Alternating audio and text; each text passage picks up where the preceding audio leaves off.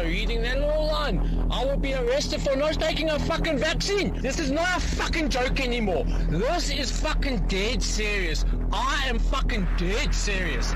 These people don't know who the fuck they're actually playing with. Yeah, in a group they might come and fucking intimidate me and whatnot.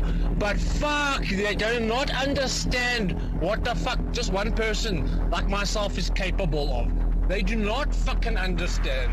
No fucking vaccine or mRNA will ever flow through my fucking blood blood. Never! I will fucking die! Fucking fighting for my forefathers and my fucking lineage! Fuck these motherfuckers!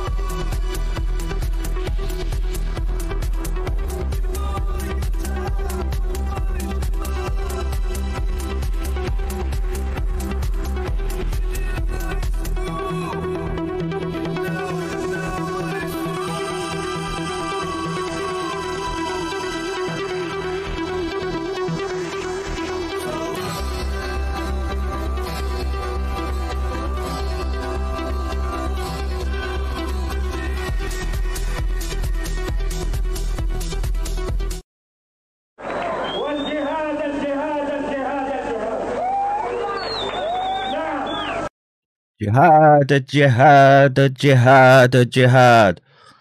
Mm. I'm glad to be back home. End of day's prophet. Um, no place like home. There's no place like home. It's my snow levels, okay? All right. Um, today we will be uh, speaking with the powerful uh, Doc Keck, uh, Anthony Pena, who's um, been a one man army with respect to uh, taking these bastards to the court where they belong. And uh, who did the remix? Rads. Rads at Function Gain on Twitter. Um, the man is a genius. And um, what what else can I say? It's uh, it's probably the most based intro out there on the internet, and the funniest. Goddamn most based and funniest. Uh, all right, so uh, I want to get Anthony on uh, real quick in a minute, but let me just do this. Uh, always remember, your government loves you, and uh, that's why that's why we need America to survive, folks. Uh, we need men with boys' toys. Where can you get the song? Just ask me for it. I'll, I'll send it to you. There's no uh, there's no secrets here. I want to just see does is Rumble chat coming through? Is my um maybe not. Uh, let me just check that. It should do. Goddamn, goddamn tech, goddamn tech. Wait, wait one second. Let me just do this. Uh, test. Boom. Oh yeah, it does work. Uh, so it's it's double though, but uh, yeah, Rumble chat is working. Um, so we, it'll pop up on the screen. And uh, what else can I do? Nothing. I'll just uh, move on to this. If you strolled in here wondering uh, who I am, my name is Dr. Kevin McCann. That's right, a real scientist, all published and she. Oh, if I can do my. Uh, does that work? No. I want to. I forgot this. Do this. I'll do. Uh, what's his face? That is me. Uh, I am a legit scientist. All published and shit. She. Yeah, that's me. So, uh, if you want to find out who I am, um, you can go on oh, well, other boring places uh, that are out there on the internet that deal with uh, conventional science, and um, you ResearchGate is a good place to go because all, all my publications are there, free to access, and uh, yeah, you can get a little bit about what I'm about. Systems neuroscientist, corticobasal ganglia cerebellar networks were my bread and butter. Hypo and hyperkinetic disorders my thing, um, and uh, it sort of set me up well to be uh, making commentary about SARS-CoV-2. Um, and uh, yes, uh, Alberto, thank you for putting the link to Twitter uh, for Function Gain uh, Rads. Um, awesome, awesome, awesome. Uh, have you seen the spike neurotoxin study out of Korea? Um, the, the one where they inject it into uh, the.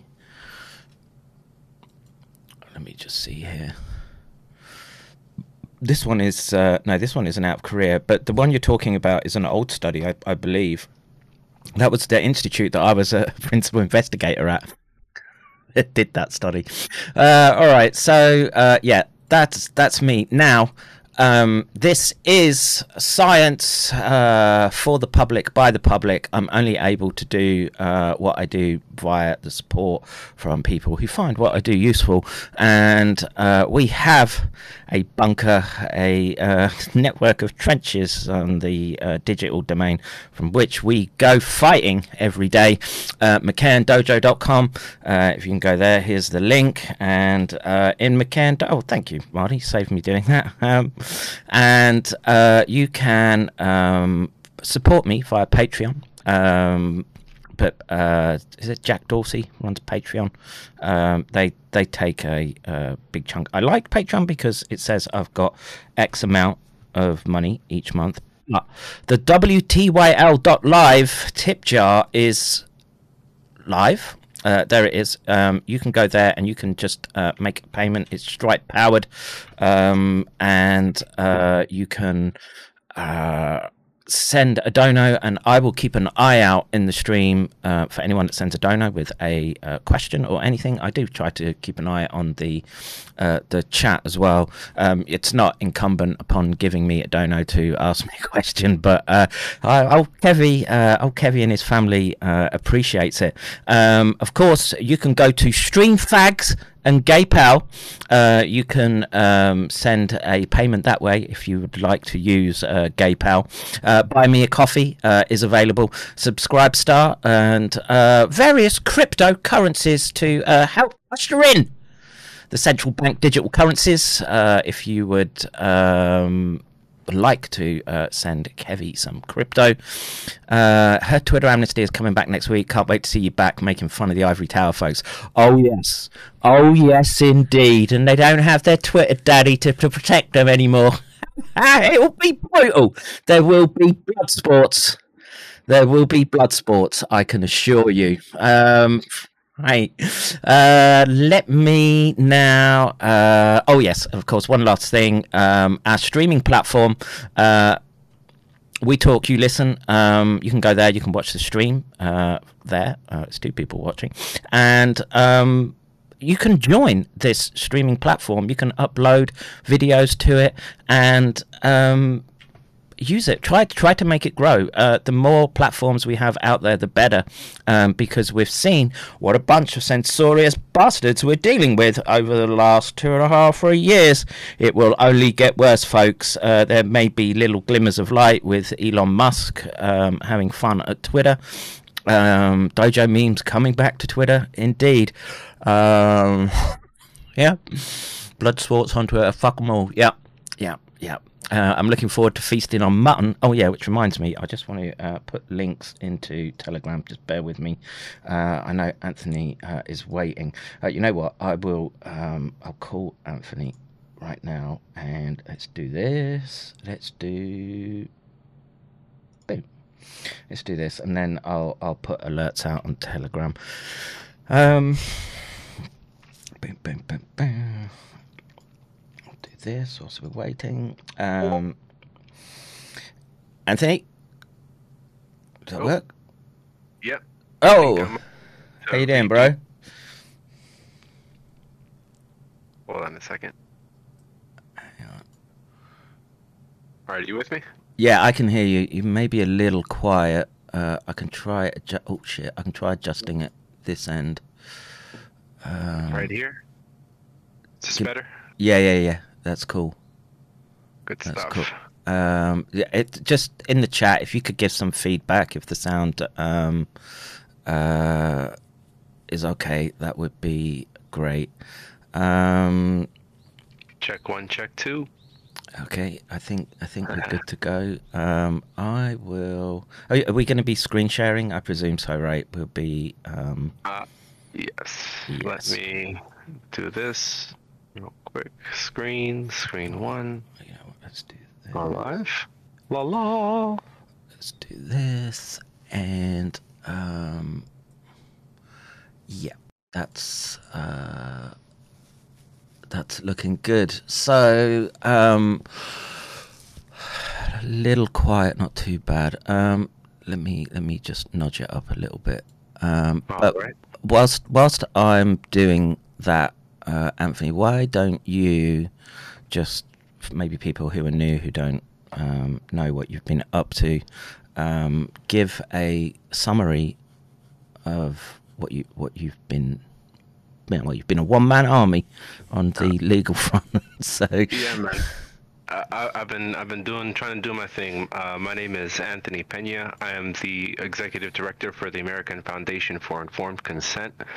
Uh, I am uh, in the process right now of awaiting a final decision on uh, a demur and plea of sovereign immunity that was sent by the uh, Virginia Attorney General uh, in the Circuit Court for the City of Richmond, where I had sued the Virginia Department of Health and the current health commissioner for um, a couple things informed consent uh, as well as uh, compulsory reporting for dangerous diseases and pathogens. Uh, apparently, I found that out when I, when I was uh, getting ready for oral arguments, which took place last week on November 16th, last Wednesday. Um, and it was quite a ride, brother. Let me just tell you something, man. uh, you you were you were face to face with the judge. Is that correct? Correct. I got to speak for an hour. Um, and uh, uh, basically, what um, the judge centered on was my legal standing. Um, you know, how have you been harmed? How have you been harmed? Was kind of the refrain. Um, at one point, she even said straight up, "She's like." You're not convincing me. Uh, I really need something else here. Um, Uh-huh. So it's kind of like getting hit square in the balls, man. Mm, the judge. And I'm like, it's in the emails. It's in the emails. Mm. Because I had asserted a right for informed consent. Um, but really, um, what I had found uh, as it relates to uh, things which are actionable in court, um, because I had actually made a mistake um, when I had uh, showed you all um, my motion for summary judgment uh, last time I had uh, put a couple cases up thinking that they were federal appellate cases, and apparently they were state appellate cases. And what So- what's the difference in legal standing there? uh, Just for those that of us that are legal Well, retards. Well, it was an Illinois case and a Pennsylvania case, and I'm in Virginia court. So the legal standards that the judges would have used to reach those decisions was completely different than the bar that would have been set within Virginia jurisprudence, you know, Virginia law. Oops. Yeah. Um.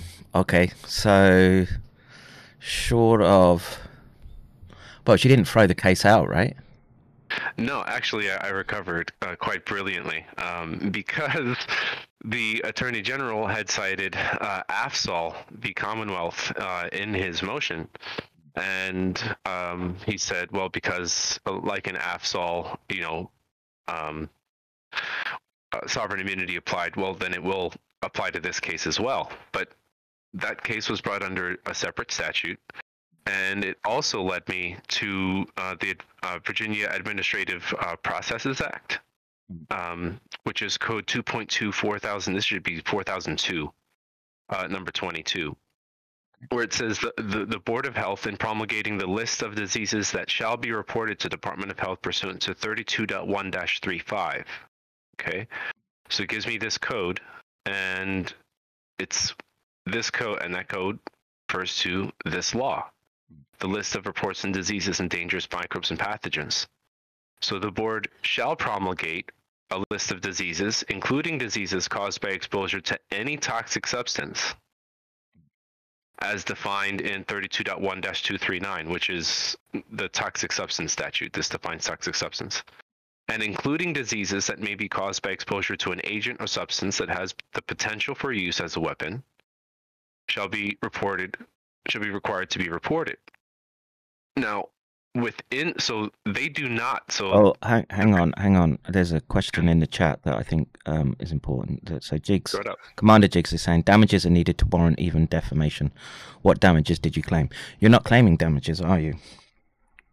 No, under a declaratory judgment, you're actually precluded from uh, seeking damages.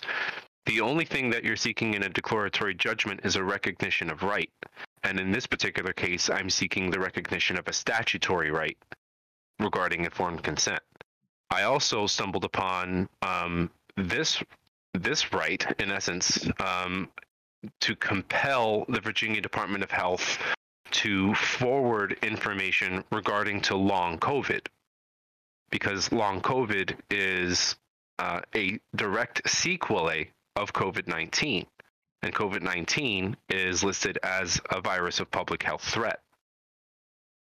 So use the definitions that are available to you, find out how they're legally actionable, and then apply them.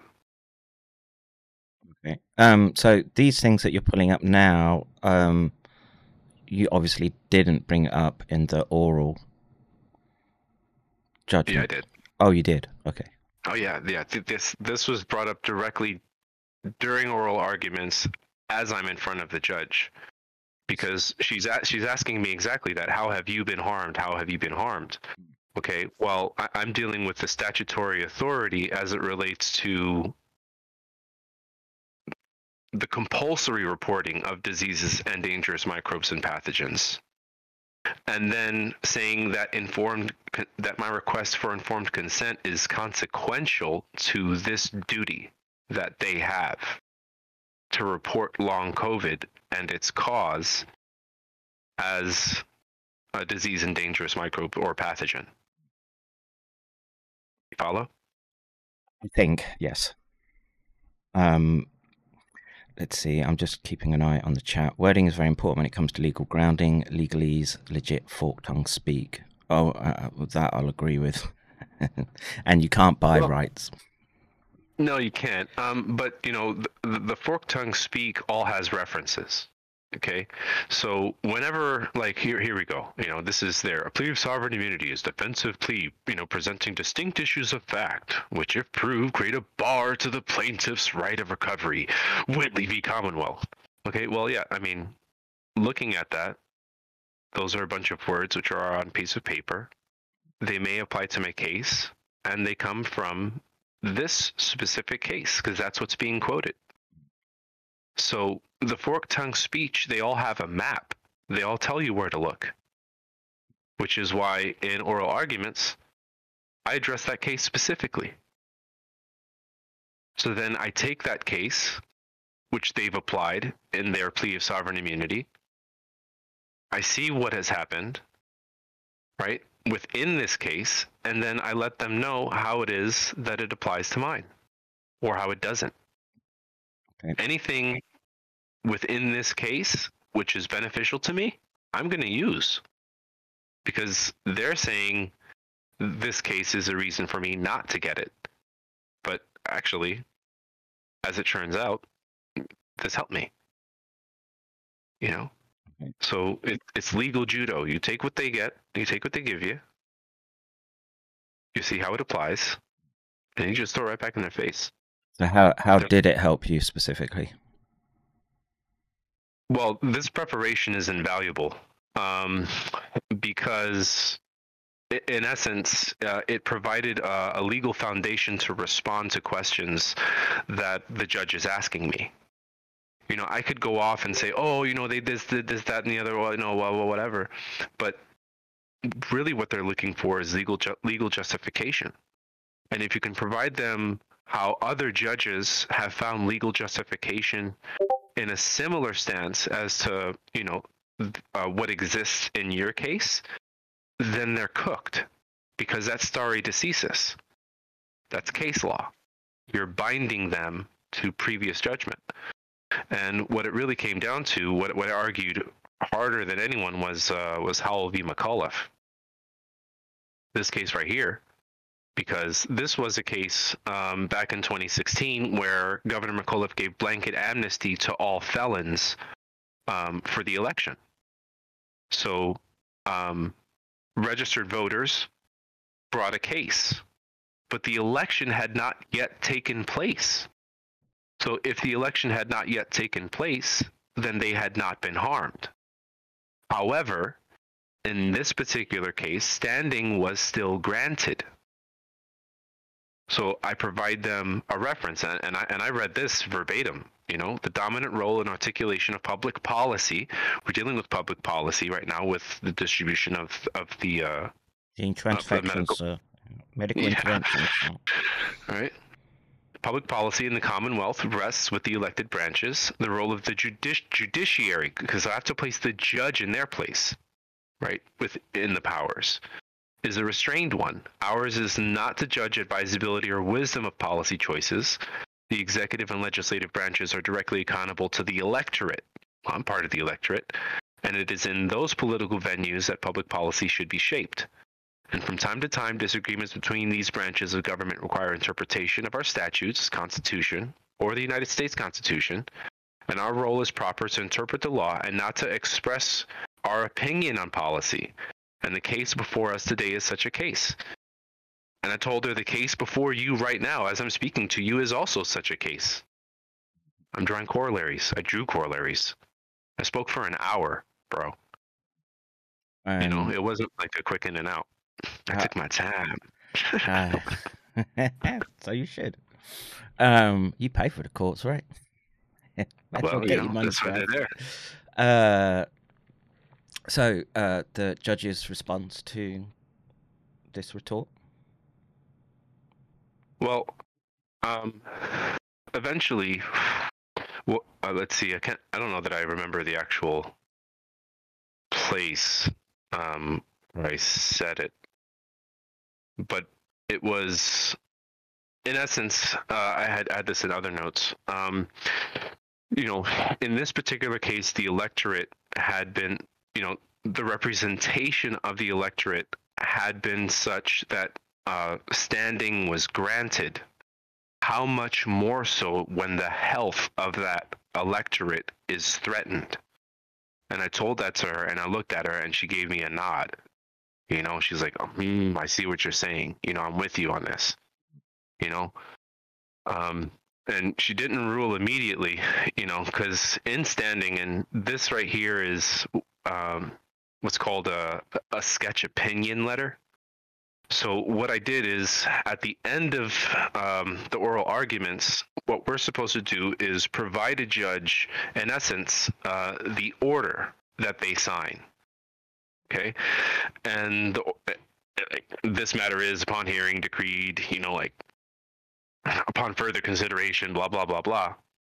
And this is kind of like the final order. It's called a sketch order. And what normally accompanies the order is an opinion letter.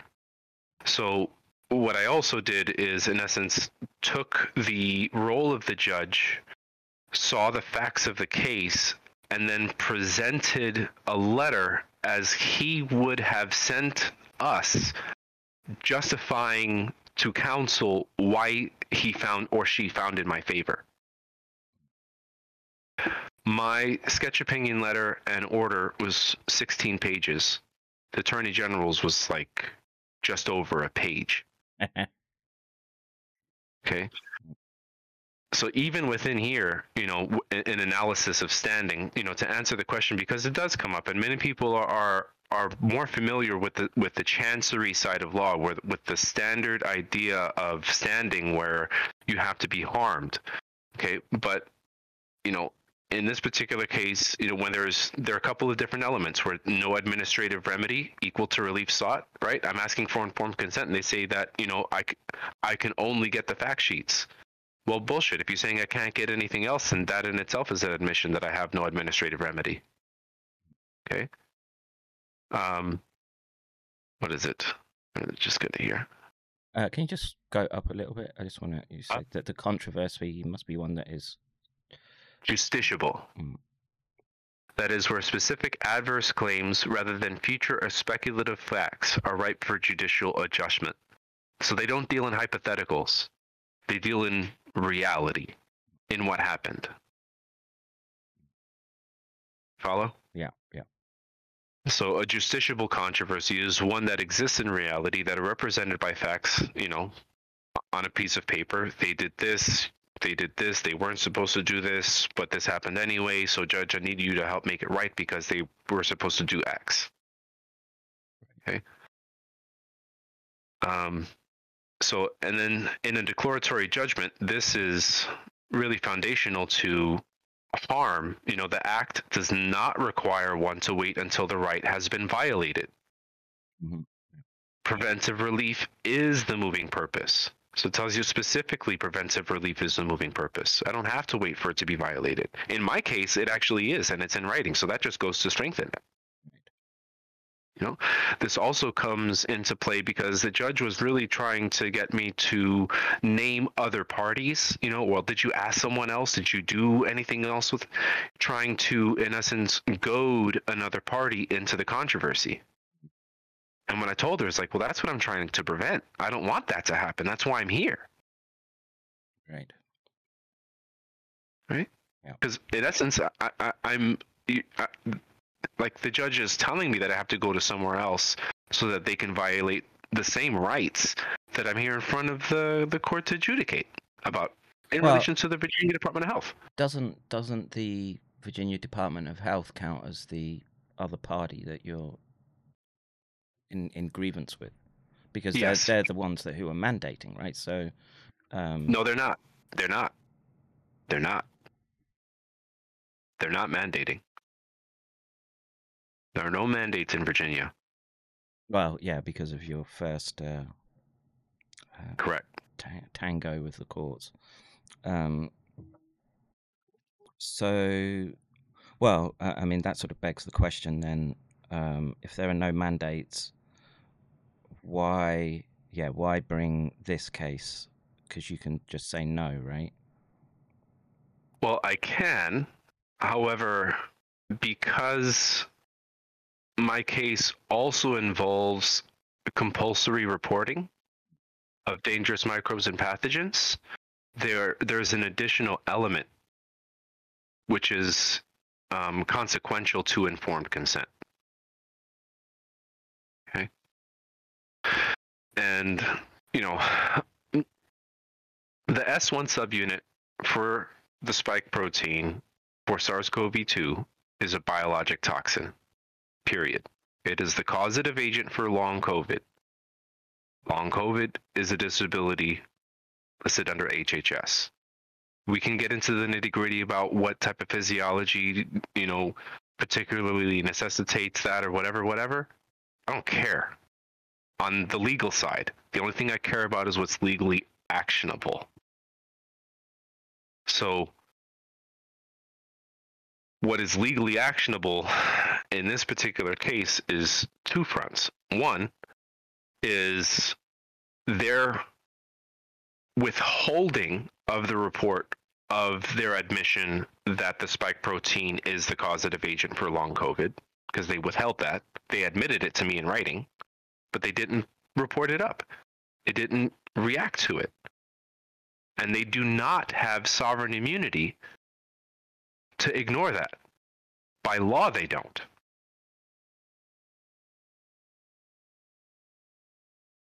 As it relates to informed consent, really what they did is they used Section 564 of the FDCA. And I'll tell you what, man, I, if you want to do a nice little dive into this, because this is, in essence, this slip opinion for the president uh, is the governing legal opinion as it relates to vaccine distribution in the United States. Okay, so what what's a slip opinion? First off, Uh, so slip opinion is um, it's kind of like an attorney general's opinion, uh, but this was done by the solicitor general, if I'm not mistaken. I believe that the so memorandum opinion for the deputy counsel to the president. So this was uh, White House counsel that came up with this opinion. This isn't necessarily an attorney general. This would be the solicitor general, the attorney for the White House and his office. Okay. And they provided this opinion on July 6, 2021. And it was the defense that the attorney general was using as to why they only had to provide the fact sheets and nothing else. Okay.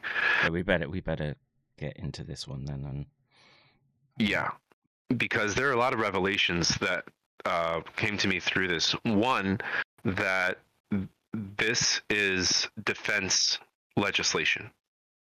Section 564 of the FDCA appears in the 2004 National Defense Authorization Act. Prior to this being in that law, it was illegal to generally distribute any medical countermeasure to the public at large. And solely because of this section, they in essence made it legal in 2004 under defense legislation. So this is a martial context. This is a military operation by legal definition. Anyone saying differently, and you know, and all those just saying, "Oh, martial law, martial law." Well, you got martial law. Mhm. How do you like it? yeah, yeah. Well, that's uh, that seems to be a overarching theme to what we're dealing with. Um, out of, out of control uh, DoD programs, um, and well, their their use in taking rights from the individual. I mean, whether that's the Patriot Act or by a Patriot We need to- Act. we need to assert our rights. Mm. And as in essence, what the, the way to assert the right, or at least what I'm doing, or just kind of happened upon it, was to um, place jurisdiction of the recognition of the right back within the courts of the state to get it out of federal court. This needs to leave federal court these types of controversies, these types of cases need to occur on the state level. The reason federal mandates were uh, struck down in the United States legally is because they found that it was uh, state police powers that governed the distribution of medical countermeasures to the general public. State police powers, state jurisdiction, state jurisdiction, state law.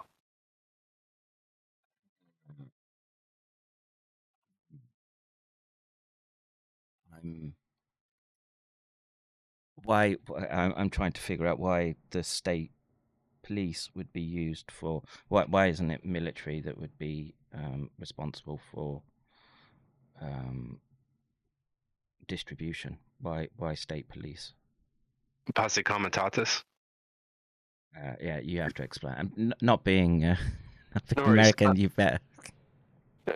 I mean, the first thing that comes to mind is posse comitatus. It's basically a restriction of the United States military to operate um, Right. on U.S. soil. Mm. So, you know, outside of maybe the National Guard, but even the National Guard is a state militia. It's a state force. Right. Like the government. I'm yeah. My thinking is why wouldn't the National Guard be responsible here?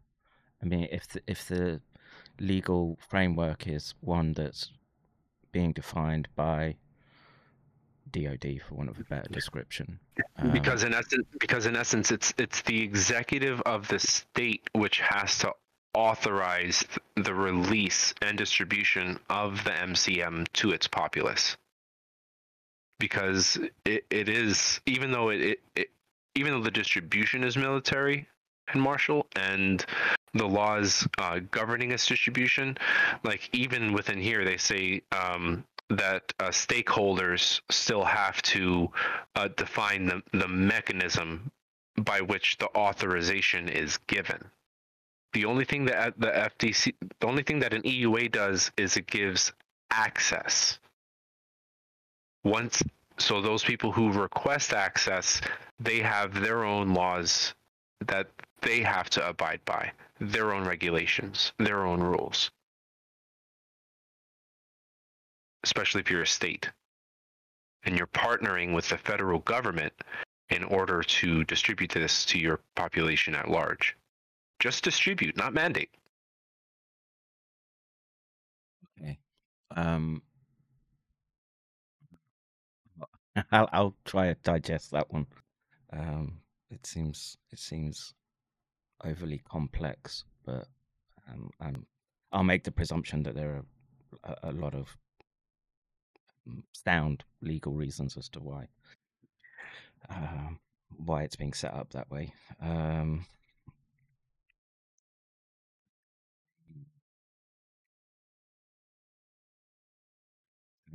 distribution are contemplated under a martial or military context. Okay, yeah.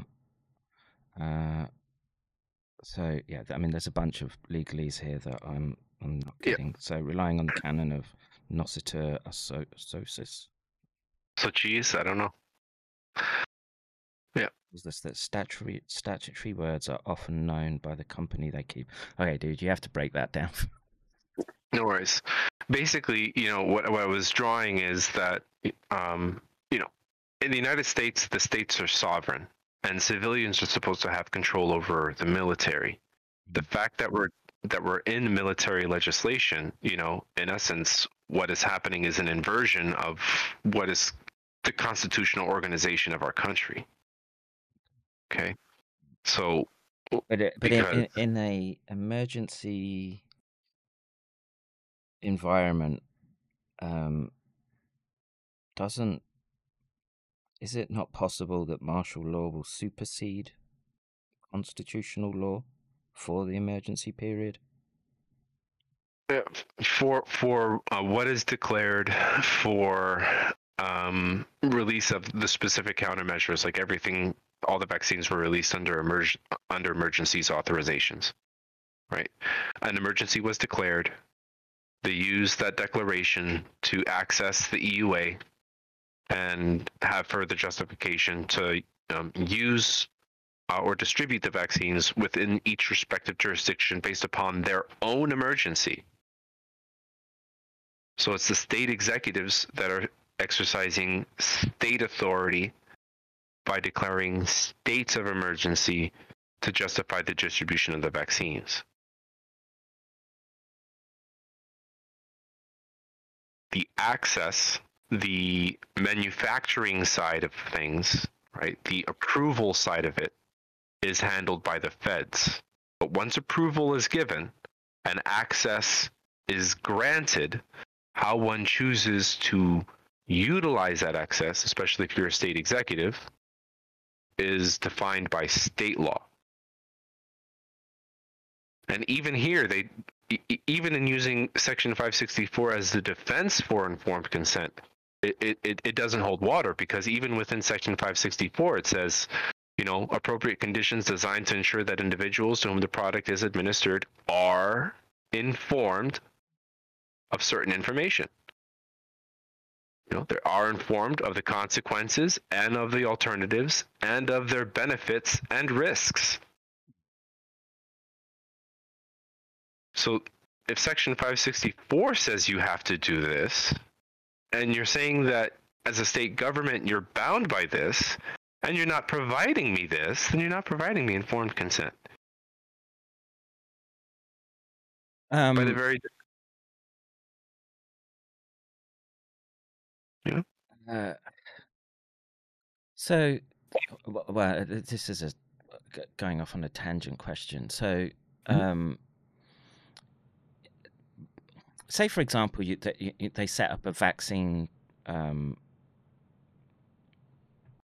I, you know, like they were doing it in car parks and places like that. And, and uh, are they are they then de facto military operations on the ground? In search- essence, in, in civilian garb, yeah. Yeah. Hmm. Yep. Interesting. Yep. In my view, yes. Yeah. Um. Yeah, that that opens a whole box of worms in this particular instance, in my mind. Mhm. Be, be, well, and uh, th- th- this this comes down again to uh, the consent issue, right? You you have to surely you have to inform the individual that it's a military operation that they're being part of. Not necessarily. Not necessarily in that. It, when it hit that level, not necessarily. No. No, because and they address that. Um, the only thing that uh, Section 564 um, mandates in that respect is that they are informed that uh, it's an EUA, um, and that they have the choice to either receive it or not receive it. And then if they start asking questions, then you can give them some fact sheets. Uh, But even within Section 564, they say typically fact sheets will suffice. Well, we're I'm in a non-typical situation. So in untypical situations where fact sheets do not suffice, well then what is the governing rule as to how that relief is granted? And federal courts have already said this is state police power, so it would have to be in a state court under state law. So someone in my chat is just saying, "I'm actually surprised that martial law wasn't implemented, if only for a short period of time." I would, I would respond to that. that that they, they have implemented martial law because of the emergency use, and if Correct. uh, if this, if, if I'm understanding this correctly, this is um, the legal framework for that martial law. Correct. It's their excuse. It's their it's their legal. uh, I'm going to run away and hide. Exactly. Yeah, yeah, yeah. Yep. Pretty disturbing. Yep. But hey, you know, it says Section 564 provides that this section only has legal effect on a person who carries out an activity for which an authorization under this section is issued. Oh. Well, that's interesting. You know? So it has legal effect. Mhm. So Uh, it wait, wait, wait, wait, legal wait. So, so it has Okay. le- le- le- legal effect on the person who's um, carrying out the vaccination or the recipient. carries out an activity. So That it- could be the executive. That could be the person giving the syringe. mm, Anyone who is carrying out an activity under this authorization is bound. Okay, yeah. So, um, uh, in my mind, exactly how martial law operates. So, it, so uh, you know, correct me here, but um, like under martial law, they could take traffic wardens and give them policing powers, right? And say, um, yeah, you're no longer just looking for tickets. We'll give you a gun, and you you now go out and enforce our martial law. And in in effect, what this does is pull in the medical workers who are well responsible for making sure that vaccines are delivered, and uh, um, well, it's turning them into de facto military. Correct. I, yes, I can see how that. Yeah, I can see how that view um, would stand. Yeah, because they're oper- because because they're operating under under military legislation. Yeah. Yeah. Yeah. you know and remember that absent this section that it was illegal so they couldn't do it otherwise Right. this is the only thing that exists that provides any legal foundation to the validity of what they in their minds is valid Wow, their this- operations This is actually really disturbing. Yeah. Holy shit. it, it is And um uh, so surely it's incumbent upon them to f- fully define to the to, to all those volunteers, right? That they were being inducted into the military. Did they do that? Uh, no, because they, they were still operating under civilians, under civilian authorization. So, you know, the, the military um, kind of like legislative aspect would have stopped at the executive branch of the state that would have authorized it, because then you you would be under state jurisdiction and under uh, civilian law at that point, and which is exactly the point that I'm making. You know that it is you know they're not military those people who are injecting them like the doctors they're they're not military they're operating under um, military a civ- doctrine, though. no, no they're operating under a civilian authorization that was granted by the state government the state government partnered with the military in order to implement it within their own jurisdiction But it one- seems a very thing- fuzzy. Once it hits their once it hits their jurisdiction, it's the state jurisdiction that has authority. That's what the courts found. That's why there's no federal mandates. Once a civilian executive says we're going to distribute this in my state, it becomes a civilian operation within the state.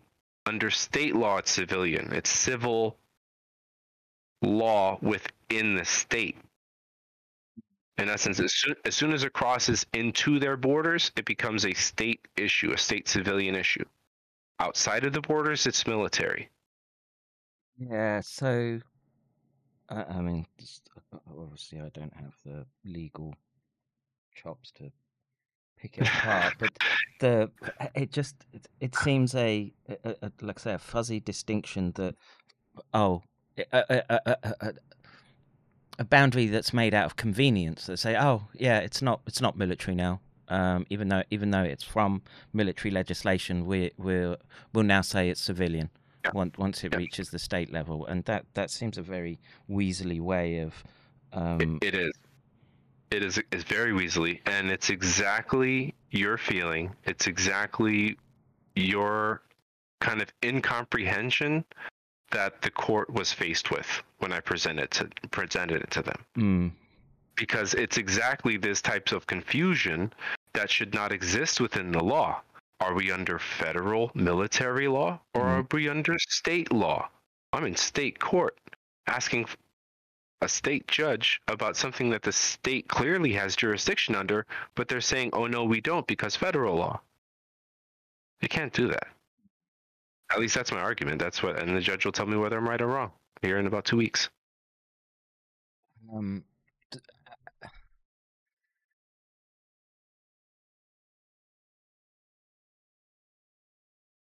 Well, yeah, I'm, I'm, like I say, I'm. What did did did the did the judge seem to display the same type of confusion that I'm having right now? Um, when you spoke last week, or or, or was it, or did she just sort of brush it aside as um inconsequential? Uh, no, because I brought up uh, substantive law. So, um, and she realized as soon as I had uh, cited um, the the statute, so it's thirty two point one 35 Go back up. Once I had cited this, and I told them that they were ignoring um, a duty that they did not have sovereign immunity to. No one knew that I was going to say this other than me when I said it. And this caught the AG off guard because this didn't exist in writing.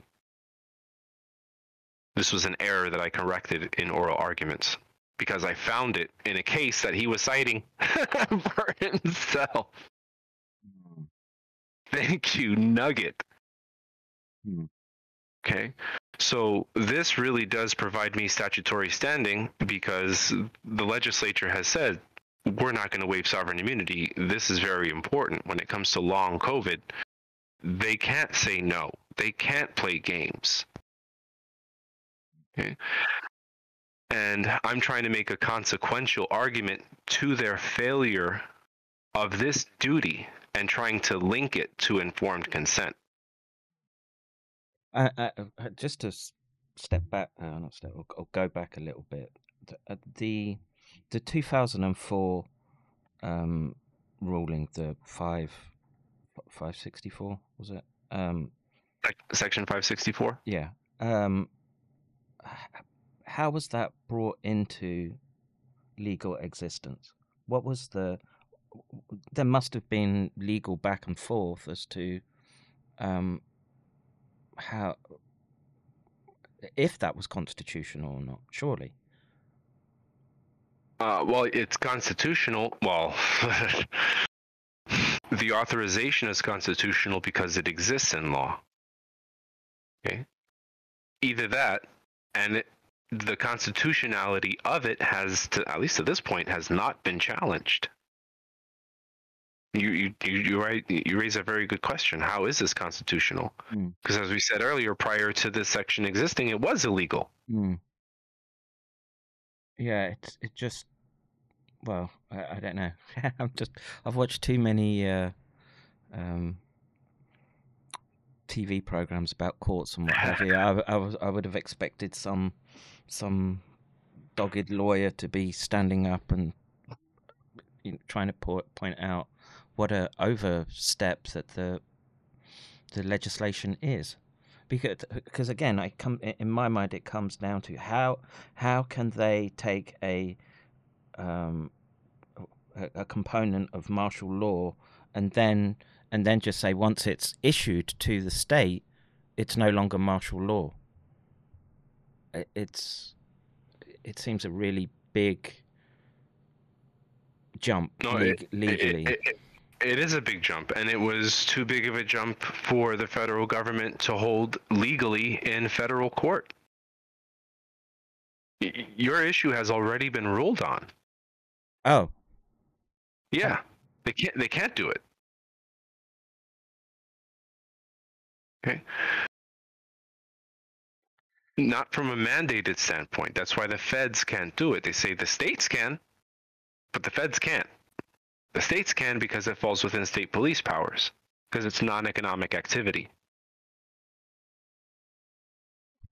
So federal courts, federal military legislation, federal mandating, squashed, done, not happening in this country.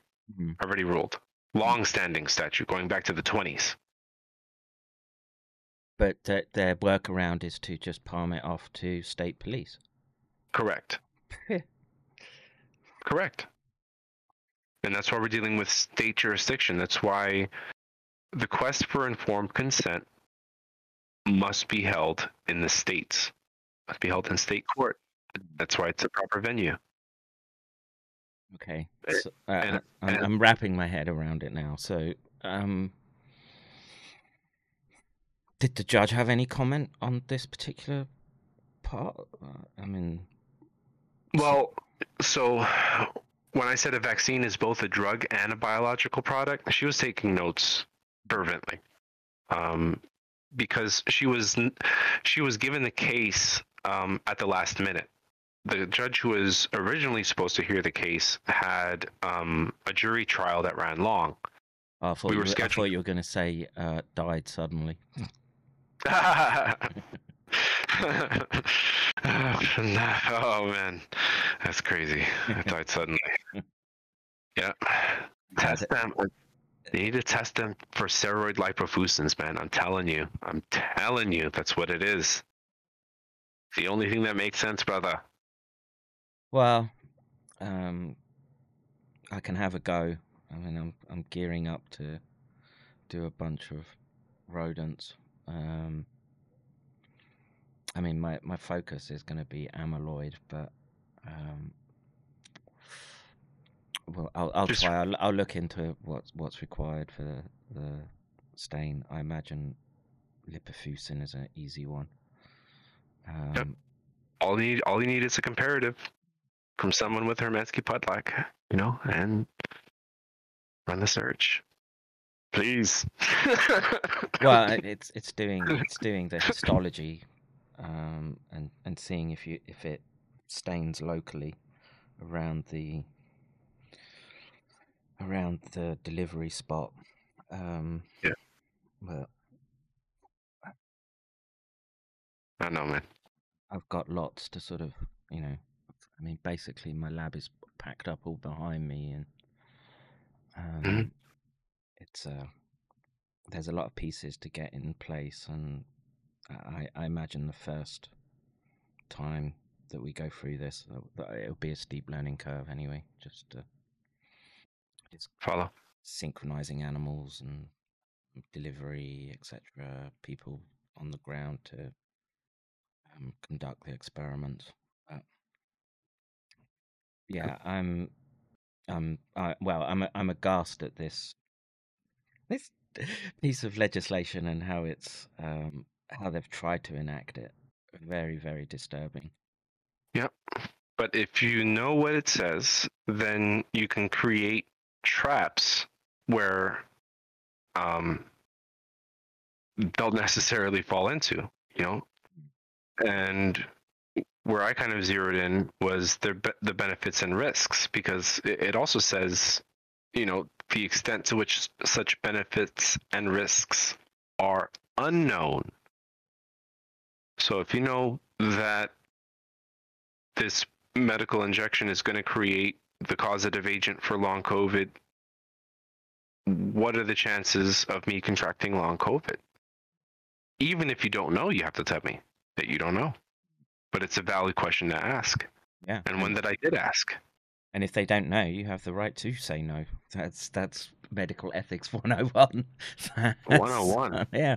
Um It really is, yeah. you know, and, and and we need to place them in a position to where they have to provide it. And luckily for me, um, because this is a dangerous disease and pathogen, as per law, they also do not have sovereign immunity to ignore it. Mm. One two punch. Mm-hmm. Okay. Bang. You should, do, could you videotape the time in the court? Is that available? That would be. Uh, Uh, there was a court reporter. Um, the words were recorded, but they did not allow uh, any um, cameras sucks. in there. Yeah. So I kind of addressed the the EUA question within the sketch opinion letter. You know, because as a general rule, state law requires informed consent in writing from human subjects, right? Human research is any systemic investigation, including research development, testing, evaluation, utilizing human subjects to develop or contribute to generalized knowledge. Right? Uh, the knowing volunt so informed consent is the knowing voluntary agreement without undue inducement or any element of force, fraud, deceit, duress. This is state law. I don't make this up. I don't pull this out of my butt. Right? This is state law 32.1, 162.16. The snake language. I'll tell you what. Even Harry Potter know how to speak to snakes. right. So state law contains various exemptions for informed consent, including certain categories of human research. Right. And state law, oddly enough, exempts um, informed consent for research that is being conducted at the federal level. Okay. But this say I got a few on that second. State law exempts federal research. Mhm. Ah, it's another one of those fuzzy boundaries. Yep, it even says, see, regulations for the protection of human subjects promulgated by any agency of the federal government shall be exempt from the provisions of this chapter. Uh, no shit. Right? Yeah. Human research subject to the policies and regulations for the protection of human subjects promulgated by any agency of the federal government shall be exempt. Um, You know? don't you have a sort of legal tautology here? Right. You do. Because if you go to the CDC, they say go to the state. You go to the state, they say go to the CDC. It's like, where do I go? So- Ah, okay. So manufacturers are supposed to include in their EUA requests you know, a plan for follow-up safety, including deaths, hospitalizations, and other serious and clinical significant adverse events, like maybe long COVID. Anyone among individuals who received the vaccine under EUA. So the FDA expects manufacturers to do all of this but post-authorization vaccine safety monitoring, whereas is generally a federal government responsibility, right? Shared primarily by the FDA and the CDC, along with other along with other agencies involved in healthcare delivery. The Virginia Department of Health is another agency involved in healthcare delivery. Okay. There it is right there. As all currently COVID 19 vaccines are provided by EUA, manufacturers are mandated to inform ongoing be- benefit risk determination. So, ongoing. The manufacturers so- are mandated. Except they tried to hide it for 75 years, those assholes. You can't. Not legally. Mm, yeah, I guess I guess that's why it did get re- uh, get released, right? Yep. So, So they- Paul- they- it's not like for want of trying though that they uh, they really wanted to uh, keep it out of the public purview, right? Yeah, they did. That's what your man Rixie found out. Yeah. You know? Shout out to Commander Rixie. Uh, Straight up, man. Good, Yeah. good work, bro. yeah, yeah, work. yeah, yeah, man. He's uh, he's a bulldog. He is. Mm. You know, the the, the only thing that uh, you know, I, I think where he ran into an issue is he kept pointing to the fear and cleavage site. He said fear and cleavage site. I don't know how many times. Mhm. You know, but why is the fear and cleavage site so important? How did they know of its existence? Why was it such an issue for them? And why did it throw up so many red flags? because they were aware of PRRA. They were aware that it was the reverse complement for a patented MSH3 class oncology gene. That's where they're like, oh shit, we need to cover this up. And that's why they confounded it with all this other stuff. The story is the FCS, it really is. And, and, and it is the main story because it's the main driver of pathogenesis, Yeah. And you know? uh, like as Charles was saying, they they went and put it into into the shop when that when they know when they know the sequelae potentially associated with it. Yeah, I mean, and I had to give a shout out also to JC. He's also done really good work.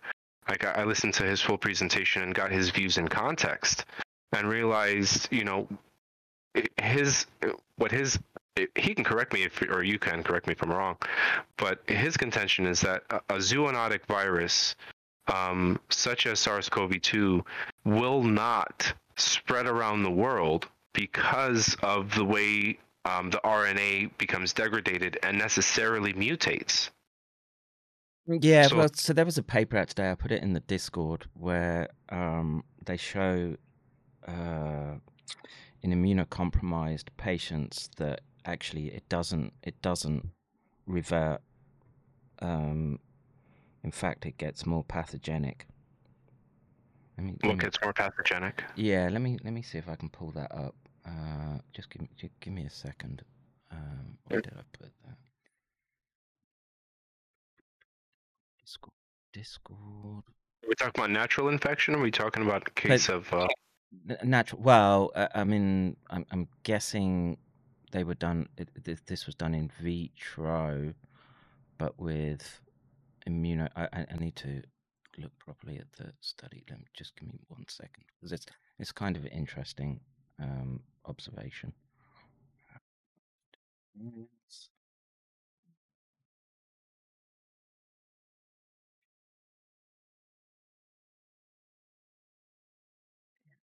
Let me share my screen with you.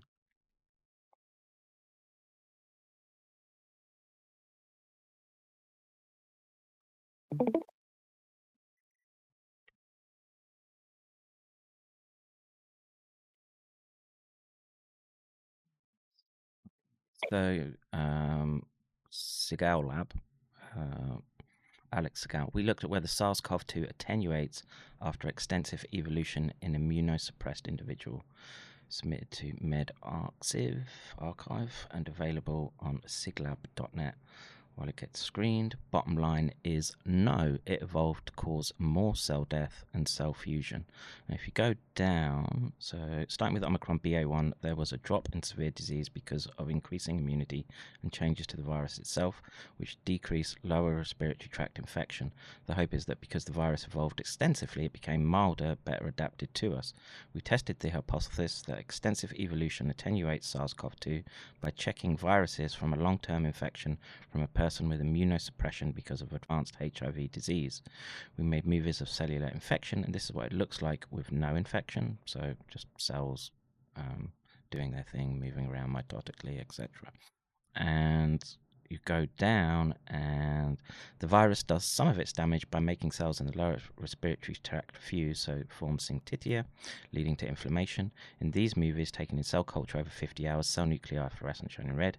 Um, here we're infected with virus from early on in infection, and what you'll see is you, you'll see the red um, blobs begin to sort of coalesce, and the cells basically are dying and forming these syncytia. Mhm. Um, there it's starting. So Yeah, yeah. there was also a paper out, um, uh, spike-induced uh, syncytia causing lymphocyte elimination Mm. as well. Yeah. Yeah, the spike, the spike is the spike is a toxin. Yeah. yeah. So the uh, um no, some fusion and death happens at the end. Here we infected the virus that's been evolving for over six months in the individual. Note the much higher frequency of fusion and death.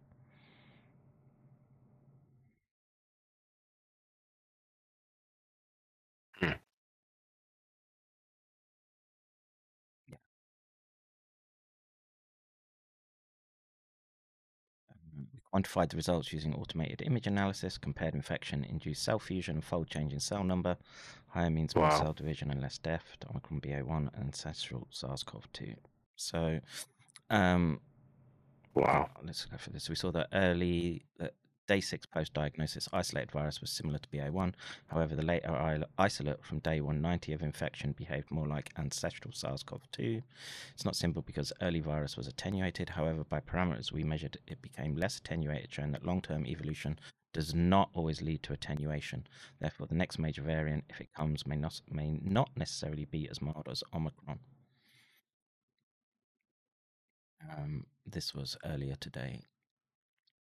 Wow. So um, yeah, and uh, look, um, you know, we need Jay, we need his, um, we need his mind, and um, but uh, he's uh, he's making a lot of presumptions at the moment that uh, Well, wh- where I think that um, I think he can be brought back into the fold is really just to um, show that a lot of what he posits posits is exactly what's going on because what he says is that you need to have a high fidelity um, kind of like clone of something which is able to spread.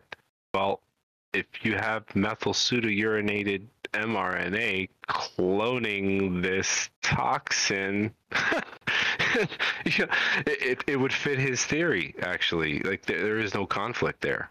At least no, I, I mean. I, I, I, I, I don't have an issue about, um, you know, the the danger of using um, high fidelity clones. Um, the clonal approach is, it's old biology. It's sort of 20, 30 years old. Um, the, the the presumption, though, that they've sort of opened a can and um, squirted it around Wuhan, Iran, and then Italy, and that was it. And then just were reliant on a sort of compliant um, press. I, am not. I'm not sure that captures the complexity of the biology here, because you know there's there's just simple evolutionary principles that if you if you imbue a trait into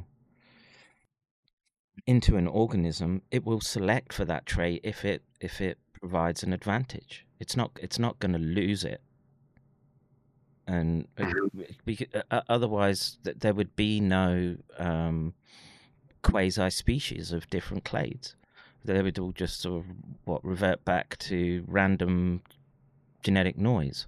Uh, I'm I'm not sure that's that's what we see here, and um, you know the again this is a th- th- this is from a HIV patient. Um, it doesn't it doesn't necessarily apply to all, but you know this is this is a priori direct evidence that um, it's not um, it's not reverting back to the subecho viruses that had been described.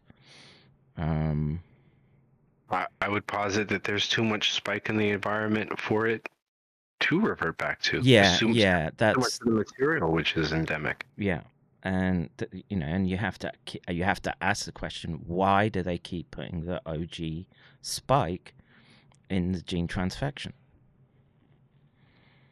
Because they're evil. Yeah, pre- pretty much. Um, I don't, I, I don't know. Um, I don't know how to describe it otherwise. It, th- these are. Well, look, I, I'll, I'll, I'll say this: reading reading the FOIA release, right, and the extra emails that we got. Okay, Mhm. um, I, I think what we're kind of seeing is the incompetence of the civilian side of the scientific complex, right? Um, and they, well, it's not like they didn't know. They were they were very specifically describing in their emails, "Hey, this looks um, abnormal. Um, this could happen via serial passage." Um, and there's there's no there's there's nothing there's nothing in their arguments to dismiss a lab origin. Now, a lab origin could have many forms. Yeah, they they could, especially when dealing with um, defense orientated programs, be making bucketfuls of clones. Mhm. I- I- this, I have no doubt. Um, Yep. Uh, does does the clone just wither away? I'm not so sure.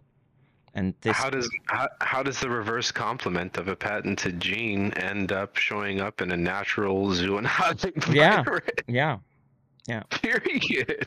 You Mm. know, the reason that it's there is because it's what's left over with the um, you know, with synthesizing what you have patented. Mm. You And, know, it's just you know, the other half. I've I've sort of postulated that maybe maybe it was because passage was done in those cell lines and it was an unforeseen circum uh, uh, result that maybe maybe they just hadn't looked for.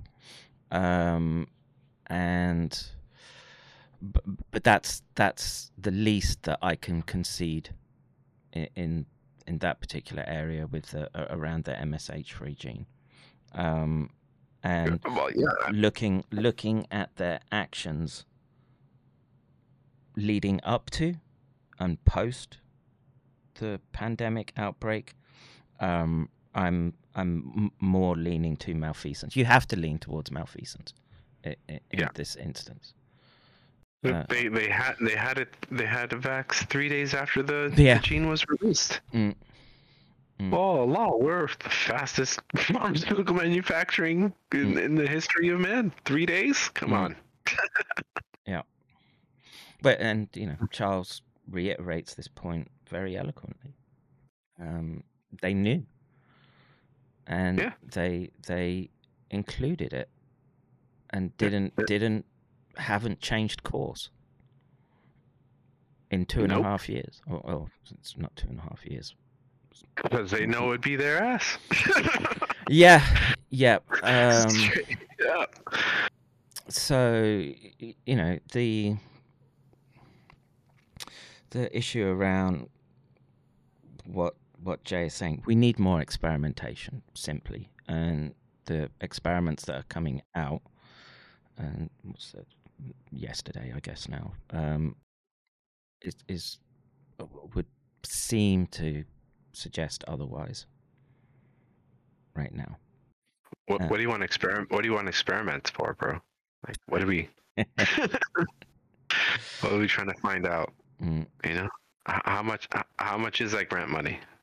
You know what I mean? Well, uh, you know, look, I, I don't mind grant money going to research like this that, um, you know, is it is able to sort of address these these fundamental questions, and you know, you can you you can hypothesize and um, postulate I- a- all you want, but it does it, the rubber meets the road with experimentation. It- Uh, well, it's that how, how, how, do you hypothesize a human codon optimized Hmm. 19 codon sequence naturally evolving zoonotically from a bat? You, you don't and um this No. is this is where we have them and this is this is why i'm reluctant to um ditch the um the, the diffuse report because you know that is a roadmap to SARS-CoV-2. Yes, it's on the back of decades of research, anyway. Um, but you know, in this particular instance, when when dealing with reality, as you uh, eloquently put it with the courts, you we should use these documents because it it has all these individuals um, named, and now should come the shaming. These people should be afraid to show their faces in public. Any anyone who's gone round trying to cover for or, or, or, gaslight the public into believing that this was um, a, a, a bat pangolin orgy in deepest China, uh, Right. in remote caves, and it just um, I'm, I'm, gonna tell. I'm gonna tell you where where where this where the follow up is on this, because you're exactly right, and those documents and that information should be used to the fullest extent of the law as they can be used. Yes, yes. Now, is that is the best venue for that federal court, or do you think that it may find a more Well, we're trying to get it into into um, federal court. That, that we're trying to petition attorney generals to bring it to federal court as Yep. crimes against humanity. correct? It's also treason, Mm. Yeah. and treason can also be against the states. Mm. I find, you know, if you go to Florida, you go to Texas, you start making the right arguments in front of the right judge. Uh, I believe that charges of treason um, could be brought against all Um, of these people.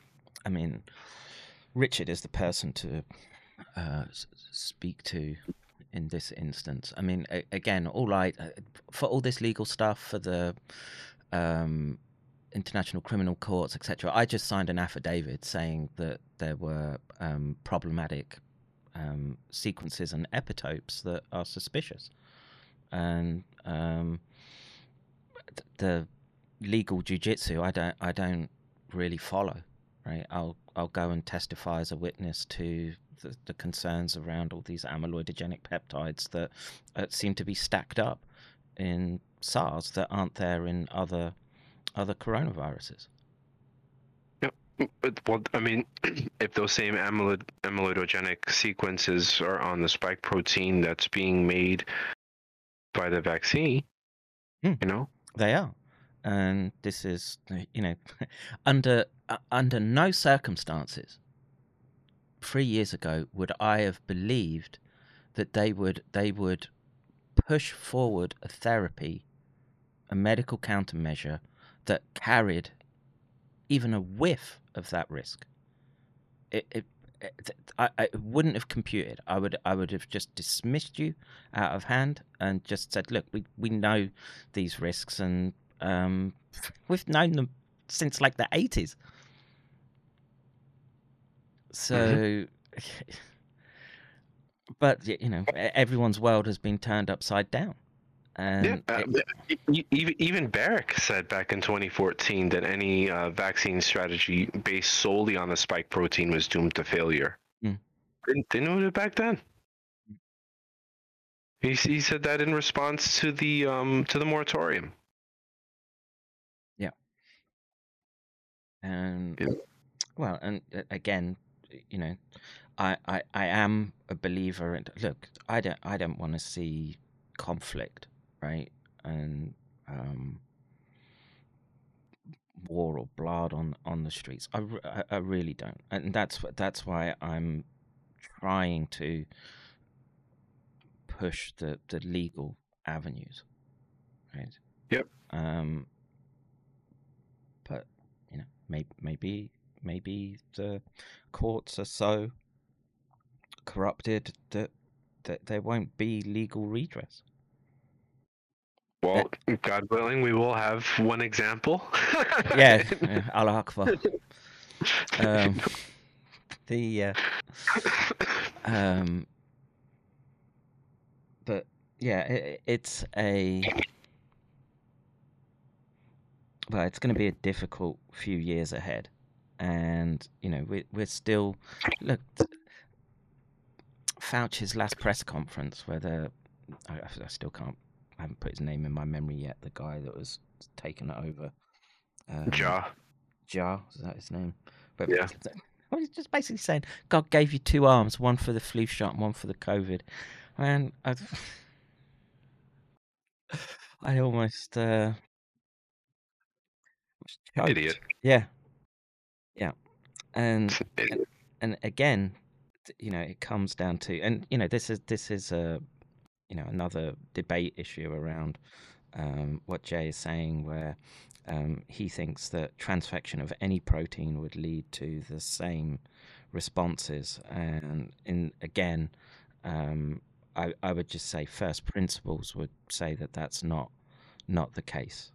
Um, there are um, look, we get it It's that the lip, we get it the lipid nanoparticle is bad right? That that's been known for a long time. We know that they induce um, inflammatory responses. We know that they're highly Apoptosis. yeah we know they're highly permissive. We know yes. Um it, that's that's all problematic but it's just one one part of a much much larger um, clinical picture. And you know i would i would be of the opinion that were you um, expressing uh, an endogenous protein that the impact is likely to be less. It's why i it's why i'm you know it was a discussion in the discord earlier um, where so, someone someone commented about um, lipid nano or gene transfection basically. Lipid nanoparticles just um, shouldn't be used in therapy. And i i don't think that i, I, I i'm i'm of the opinion that um, in some instances this tech might be useful right but it and and, and this applies to end of life right to try or or um, your Podlack syndrome, things th- you know, devastating genetic disorders that we have very very little um, treatment recourse to. Um, in that instance, I'm I'm all for innovation and trying different approaches. What I'm against is the uh, the, the f- forcing a, a metaphoric gunpoint everyone to be exposed to these types of therapies. You don't give Mhm. chemo agents to everyone just to prophylactically treat um, cancer. hmm So, I, yeah, I, I, would I would just beg to differ with, with Jay about the consequences of the expression products. Um, the um, I, agree- I agree. The spike is at this point the the pathophysiology of the spike protein is too well mapped to ignore or just cast aside. And and look, I've got a paper Yeah. that I'm, you know, sort of waiting to get to, which, um, and you know, there there are previous papers as well, but this one this one was Nature, whatever that means these days. That's basically looking at the S two subunit, and saying that's that's amyloidogenic as well. Hmm. Um, and you know you have to you have to ask yourself why why did they insist on a well again codon optimized exact replica of of this toxin And- because they're evil. yeah yeah um It is. It, it's direct um, population control, eugenics. Yep. Um, it's an, an induction uh, or imposition on the health of every person that's exposed to this biologic toxin, which they define themselves as being a virus of public health threat. Yep. And unfortunately for them, they just ignore the most pathogenic protein and decide to inject it into everybody as uh, as a health countermeasure. Like Yep. there's no logic. There's no reason there, and I, and I'm not going to try and find it. mm. You know, because it's just evil and it's just a direct attack on the creator. Yeah, and look, I, I, I'm down with you know, pushing back against this. eh, Well, to steal a phrase from um, Klaus Schwab, this next industrial revolution and this new way of structuring society. I don't. I. It, it, it's antithetical to everything that I've believed as an adult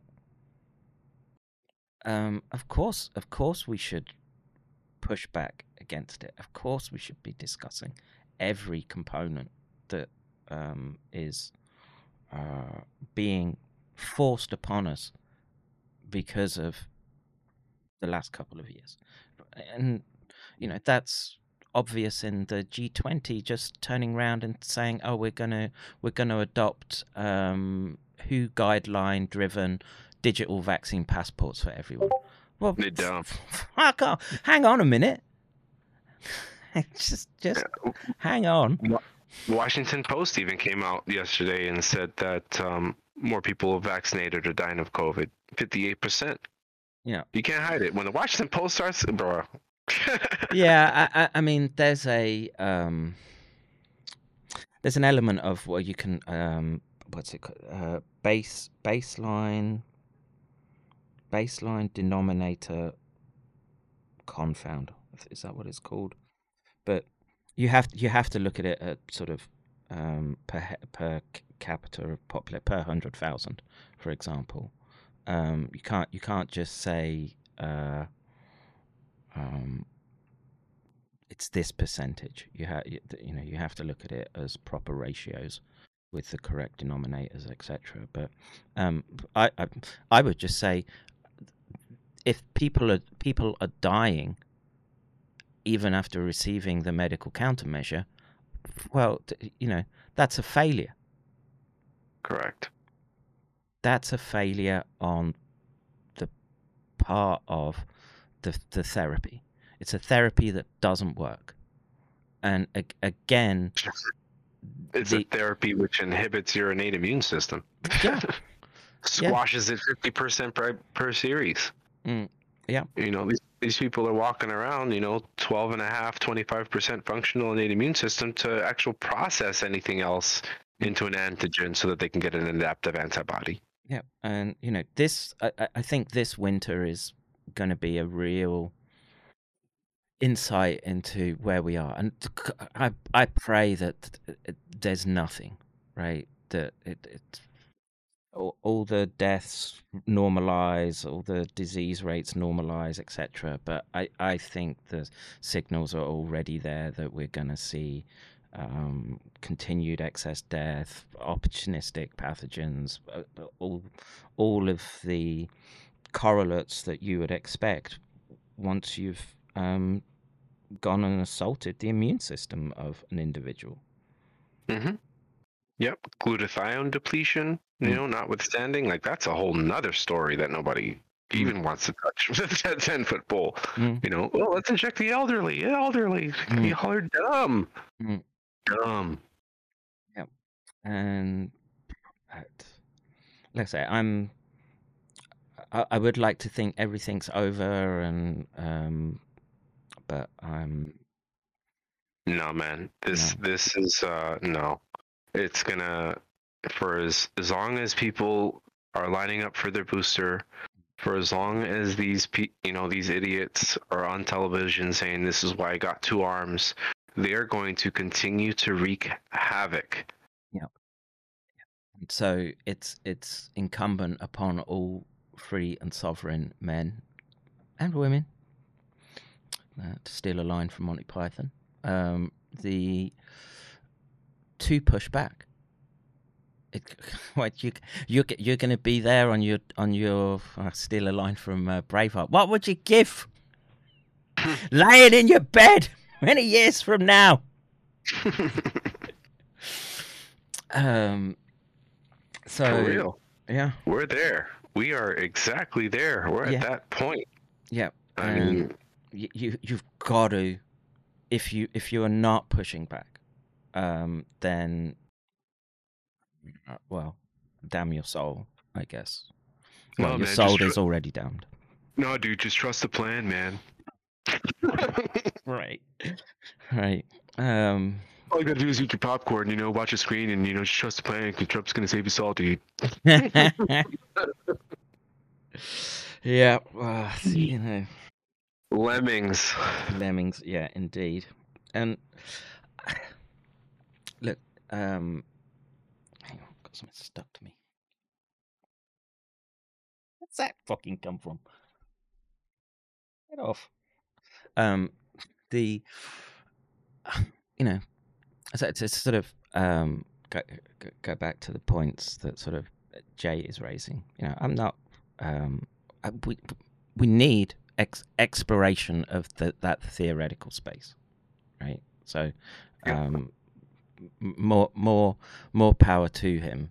Um, but the you know the the gu- guiding principles are, are always your clinical presentations and of course um, the data from the bench and um, I, I'm I, I'm of the opinion that the bench data and the clinical data doesn't support his um, much of his premises. Hypothesis. moment. Yeah. Yeah. Gotcha. So More power. Yep. But um, let me get back onto some premises Mm, which uh, mm. maybe we can use to. to push back, Let me just bring your screen up. There we go. Yeah. All right. So here's the gig, man. You know when, uh, and, and this is really where the rubber hits the road. When the FDA issues an EUA, it is providing an access mechanism to a medical countermeasure needed for emergency response. Under the EUAs for the vaccines, FDA provides maximum flexibility to emergency response stakeholders, local, state, public health, governments, response partners, as defined in the EUAs. By authorizing them to identify or authorize the types of personnel and responders that be the most appropriate to administer the product to specific populations and identify the mechanism for authorizing as such. So they're leaving it to the state stakeholders to identify the mechanism because it's in their jurisdiction. Providing an access mechanism to a medical countermeasure is separate from providing informed consent as per state statutes for choosing to implement the technology to the general public in each jurisdiction. Let me just process that one again. Uh, Okay. Separate from providing informed consent. How is it? How can it be separate? But Okay. Because the only thing that the FDA did was provide the access mechanism. Once you choose to utilize that access mechanism to a countermeasure, then the process of informed consent ends up becoming balls on the, the state. response correct the responsibility of the person that is utilizing the access mechanism remember earlier when i said that section 564 applies to anyone utilizing it there you go So, the reason FDA provides maximum flexibility to emergency to, to stakeholders by authorizing them to identify or authorize the types of personnel that would be most appropriate is because state statute takes primacy over federal law. So, NFIB versus Sebelius, and to mandate that a person receive a vaccine or undergo testing falls squarely within the state's police powers since 1922. Zucht v. King. So, if state powers govern the force of mandates, they necessarily include informed consent, required under Section 564. Section 564 doesn't say that you can't give informed consent, it just provides an avenue to provide it. That is typically satisfactory. Typically, being the fact sheets. So, if the court absolves Virginia's responsibility to provide informed consent, it would essentially be suspending my ability to receive informed consent. And here it is not inclined to do so, speaking as the court. Because I'm speaking as a judge here. Petitioner has shown federal jurisdiction has been acquiesced to state police powers for distribution. The responsibility to provide informed consent would, necess- would necessarily fall within the dictates of how informed consent is defined in state statute as any other decision would be an affirmation of an unconstitutional suspension power of the take care clause enshrined in the Virginia Constitution. Right. It's unconstitutional. I hit him square in the Constitution, which is where you got to hit him. Yeah. So this this So- is this was still all the, or uh, this is the letter post the discussion that we're looking at right now. this is the opinion letter that I provided to the court, providing the legal justification for the order that I'm asking asking them to sign. Do, do you, do you have the uh, one page response from the state? No, I didn't. I didn't get. The, he, they gave that directly to the judge. They didn't send it to me. Oh, okay. But I'm sure it was just a very summary, like you know, ordered and a judge. You know, your thing is denied, ours is approved. It looked very, um, very, very, not detailed. You know, but God willing, we will have a decree that the spike protein for COVID 19 is a biologic toxin. That any substance making the spike protein is a toxic substance, and that notice must be given for the no, uh, notice of a healthcare associated infection for all vaxes due to the spike protein being the causative agent of long COVID, which it is. It's recognized. The S1 subunit is recognized as the causative agent for long COVID. Bruce Patterson did all that work. He has the diagnostics. COVID long haulers highly recommend. If you, anyone that you know has it, he is the world authority. Go to him, get tested. He'll help you. Um, like thirty thousand plus patients have already been helped. Why, you know, if you're dealing with it, then go to the man. And, and essentially, what he does is, you know, uh, ivermectin plays high in his uh, regimen, but also Maraviroc, the CCR5 uh, antagonist, because he's saying that it's it's the CCR5 receptor which is receiving the spike protein from non-classical monocytes. So if you inhibit that transaction, you know, then you're preventing interaction of the spike protein to the endothelium, and then anything pathogenic which could result from that interaction. And then he's like, give it two months, and eventually the cells die out. So it's basically a waiting game. You know, and, and the odd thing about it is that the spike protein also increases senescence. So these things are living a little bit longer than what they would otherwise, you know, normally function as. But a little bit of pharmacology for you there. Yeah, I, I mean, you know, my my sort of take home message for people is the um, that those long haul estates are neurological primarily, and uh, I would we we we've got a good handle on why it's the case, and it's microglia activation. Um, Mhm. and you've got to try and turn that down, and you know whether it's stem cell growth factors, mm, cytokines, or more classical pharmacological um, approaches. Um, it's it's a it's a tractable problem medically. It's just being allowed to approach the problem without fear of having your license taken away, which you know seems to be on the cards uh, in the US. From. Yep. You're you're gonna doubt the most published cardiologist in history? I mean, come on, man. Yeah, but that's that's the upside down world in which we find ourselves now. And again, I I would have I would have struggled to comprehend these circumstances three years ago. I, I would have, uh, you know, I knew that there were problems in academia, right? And Mhm. you know, the the scientific process had become distorted by publish and perish and the um, hunt for grants, etc., and, um, and, just basic fraud. Um, but the yeah, the all oh, oh, jackboot like response against clinicians.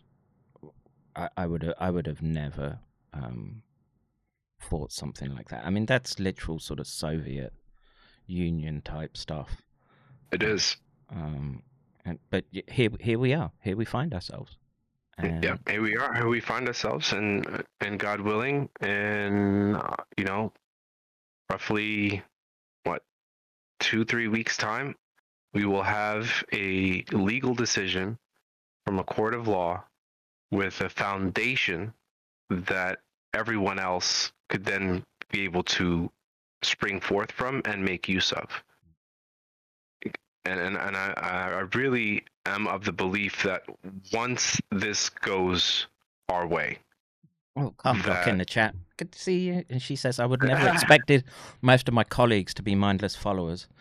Um, no, exactly. that's- but- that's what we got. Once it's legally designated in a court of law as a biologic toxin, everything else goes out the window. You know, all that new stuff, whatever they found in a court of law. This is the truth, and all of the everything that we're discussing here is legal material fact.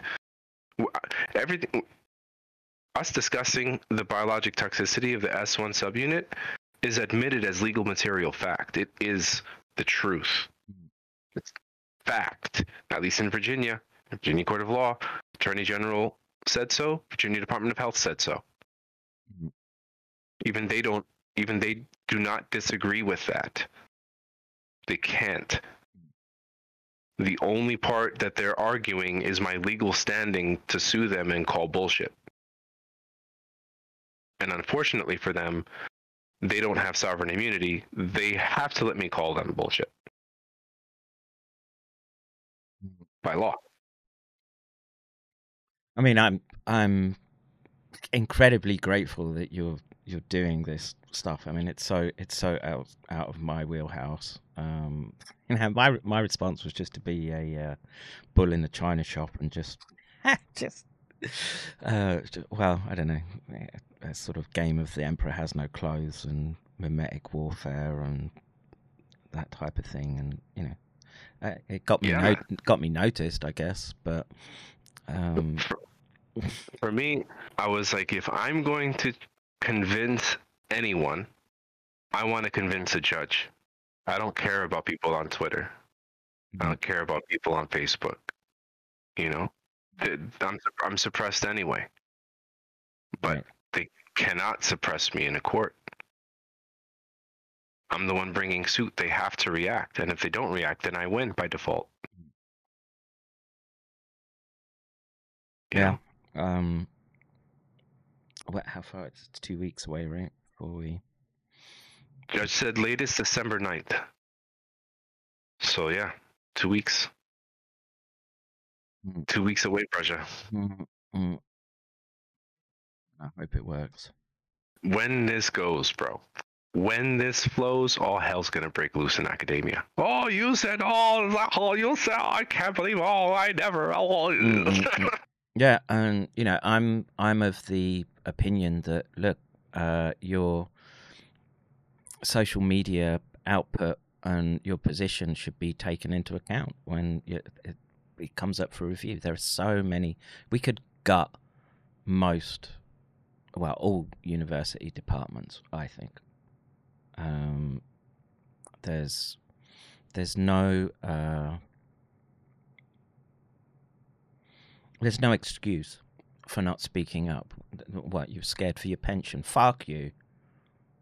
You're worried about your grants? Fuck you. Um, you were you were trusting the science? Fuck you.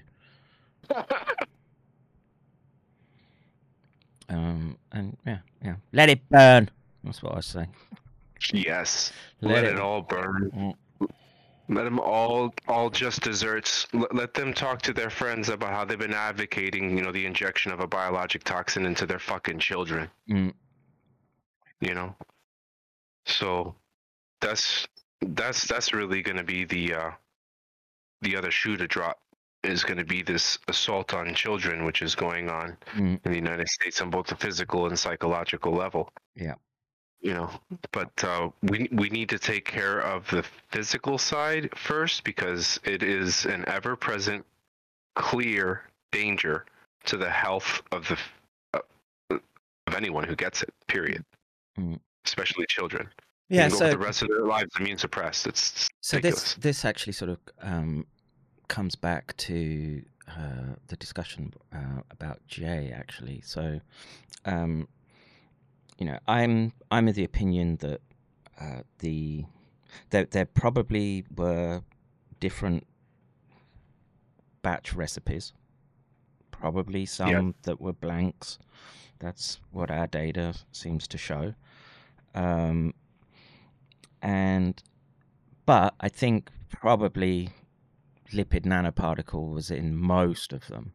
Now, so most people have been exposed to lipid nanoparticle, and we haven't seen, well, not that we haven't seen, um, the adverse events are not like 50, 60% of people receiving them, right? If, if we, if, you know, the upper estimates I've seen are sort of like 14, 15%. Um, in so it it would tell me that the the lipid nanoparticle is less of a problem than receiving a good dose of the RNA for this spike.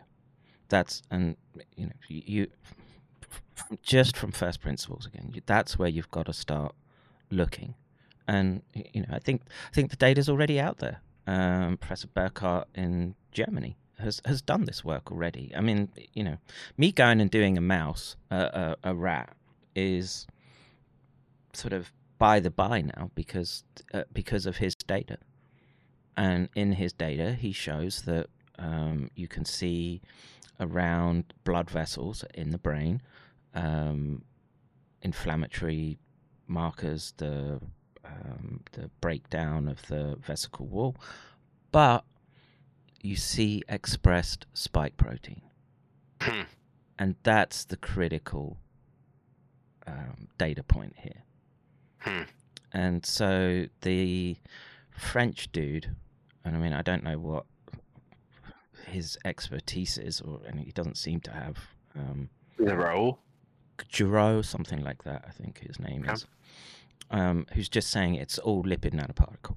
Uh, no, you don't. You don't just get to roll that off um, when when dealing with such complex biology. And you know the fact that we've got this data now. Um, again, I would encourage it. The, the presentation is in German, but the slides are um, self-explanatory please go watch Professor Burkhardt, and he lays out the um, the data that we've been looking for. That Hmm. where where you see vascular injury, where you see um, well, ostensibly cellular damage in the parenchyma, you see S1 being expressed. So, um, you know, you could get all um, ridiculous about it and, you know, chicken and egg and what have you, but um, I, I would look at the look at what is known known toxins. And not not only does he show um, S1 expressing he shows that there's amyloid buildup as well. He does the Congo red staining. Hmm. which is what I plan to do. Um, so you know it's like I say I, I I'm of the opinion that we have uh, enough um, enough data to hand already. this, you know, you, you- we've already got the data for myocarditis as being, you know, more associated with gene transfection than the uh, the, the disease itself. Yeah, because the whole thing about um, better uh, outcomes as it relates to natural infection is keeping spike out of the blood. Mm. But that's exactly what these people do with the injection. They inject it directly into the blood. Yeah, yeah, and They give they. they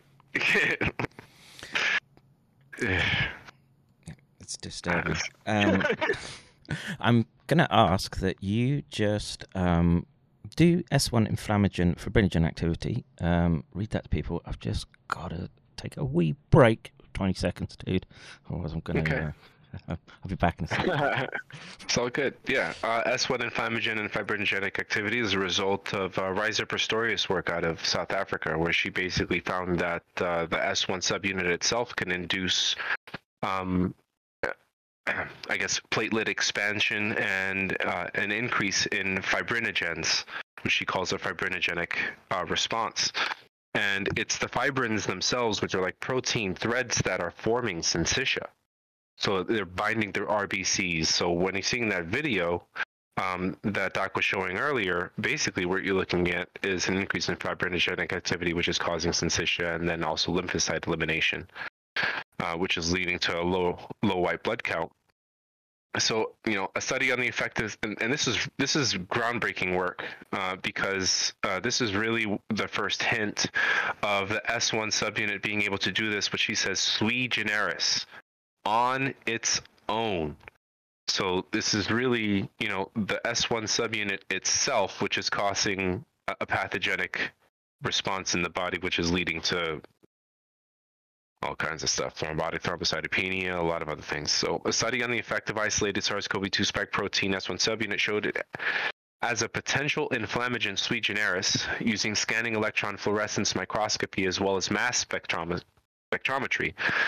Study investigated the potential of an S1 inflammagen to interact with platelets and fibrinogen directly to cause blood hypercoagulation. Using platelet poor plasma, it has been found that the spike protein interferes with the blood flow, and mass spectrometry showed that when the spike protein S1 is added to healthy PPP, it results in structural changes to B and gamma fibrin, complement 3, and prothrombin, and these proteins were substantially resistant to trypsinization in the presence of spike protein S1.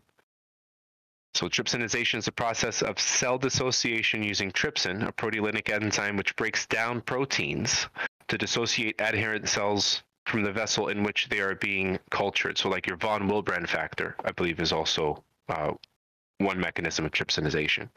They found that the von Willebrand factor itself, what she found, is that uh, it actually gets caught up within the amyloid clots. So the very mechanism that your body would use to dissolve it ends up being trapped within these proteins or, or these these uh, these fibrinogens, fibrinogenic structures, and it causes uh, I'm back, dude. So, thank you, thank you for holding. Yeah, I was going over Rise of Prestoria stuff. That, that she Oh, she yeah. did great work.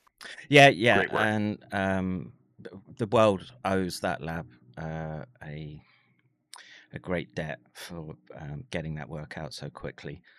And you know, it's it's a shame about what's it called? Died suddenly that documentary because it is stupid Peters and they fuck up in it, right? So that they've they've used people that didn't die, but we've got this new phenomenon emerging, right? And you know, to see autopsy footage being done is great, right?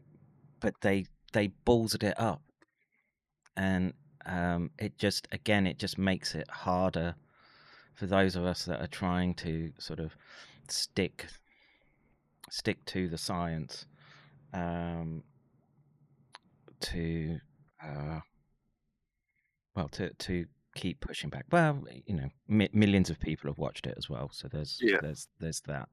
But I, I I will not fault them for the impact that they're having and the evidence that they have to show, which is irrefutable. I mean, when you're pulling this stuff out of people's veins, you know, Yeah. it is what it is. Yeah. you know, it's. but you know they they they begin the documentary with like scenes of Bigfoot and UFOs. What the fuck's that about? yeah, they just are they just trying to? Well, I don't know. I think I think they were trying to make the correlation that um, you know people are speaking of the the, the about the toxic reality of the spike protein and what it's doing, and you know akin to a conspiracy theory like other people. You know, I think that they're trying to draw that correlation visually, but yeah, I know what you mean. It's a, it's stupid, stupid move, and you know they, they, they would well, in my mind, they would have sealed the deal had they just stuck to the to the observations. From you know, I don't, I uh, I don't know. Maybe it, it could be these embalmers are just actors, Well, and what would have really sealed the deal is if they would have mentioned the fear and cleavage site and the MSH3 class gene. yeah, that would have been like ah. yeah, yeah, and. Um, are a lot of other they don't. They don't mention that we um, we know what that phenomenon is. We know these are amyloidogenic um, plaques, clots, for want of a Mhm. better expression. Um, and you know, it, they. It's not like the information wasn't there. They could. Well, he's not going to speak to me because I went and blasted. Uh, what's her name? That's blonde bimbo. Madej. Madej? Yeah. Carrie Madej. And what's the other one? With the with the magnetic discs that were bubbles. South, she was South African. Oh, No. I, I kind of want to touch on um, one other aspect which has come up before, um, and I think is a really fun one, and it's this uh, the sequence which binds to alpha seven that's on the RBD. yeah. The the cholinergic binding, um, or irreversible binding Mhm. um, peptide sequences. The well, again, you know, there's elements of truth. He did that fucking venom in the water um, bollocks, right? Yeah. But you know, there was Yeah. some truth in it. Mhm. Um, you really had to drill down, you know, and I Mm. think that uh, maybe artists could have um, done a little better on getting into uh, how they isolated the protein because, you know, there were specific antibodies which were coming up. Those antibodies correlate with some type of bungaro toxin. Well, okay, but take the next leap. You know, where exactly is this appearing? How, you know, where does the sequence appear on on the virus. In this case, it's on the RBD. And then two, how is it possible that um, those types of venom-like effects on the body could happen? You know, so and um, you know, the you know the impact on the autonomic nervous system is something that I've been trying to well when I'm not taking the piss but um but when I'm uh, when I'll do a scientific orientated stream is is to um hammer this point home that these um cholinergic toxins can that they you, you need very very small amounts to have very very large impacts. hmm And Karmadoc just put in the Oh, yeah. the vagus nerve, and yeah, the you, Exactly. you interfere with the vagus nerve. The vagus nerve um, drives the body's, or it's responsible for much of the body's anti-inflammatory response. So As once well you- as autonomic. Yes, yeah. Um, I did say autonomic. Um, so the Okay. vagus, vagus nerve is um, sort of part of the parasymp- uh, the parasympathetic branch, Parasympathetic. Mhm. and the um, yeah, it it's its role in anti-inflammatory processes is well known. That this is classic, decades-old pharmacology. It's why nicotine has the effects it does. Yep. Um, and so, you know, the well, it's it's one of those things that you have to be, you, have to know, right? Yep. it- And if, if I may, you know, in terms of visualizing the spike and where this sequence appears, you know, many people don't realize that the the spike protein itself, the S1 subunit has an open or up position and a closed or a down position. And in order for the spike protein to bind to ACE2, it needs to be in the up or open position because if it's in a closed or down position, it's that part of the protein of the RBD is not exposed to ACE2 to bind. But the part that is exposed while it's in a closed or down position is the sequence that will bind to alpha 7. yeah Well, it's and it's not just there. There's there's a, a bunch of loci on the spike protein that are cholinergic binding. hmm Um, Just this just this one in particular. um, and you, you know what else it has a big role in clotting. Hmm.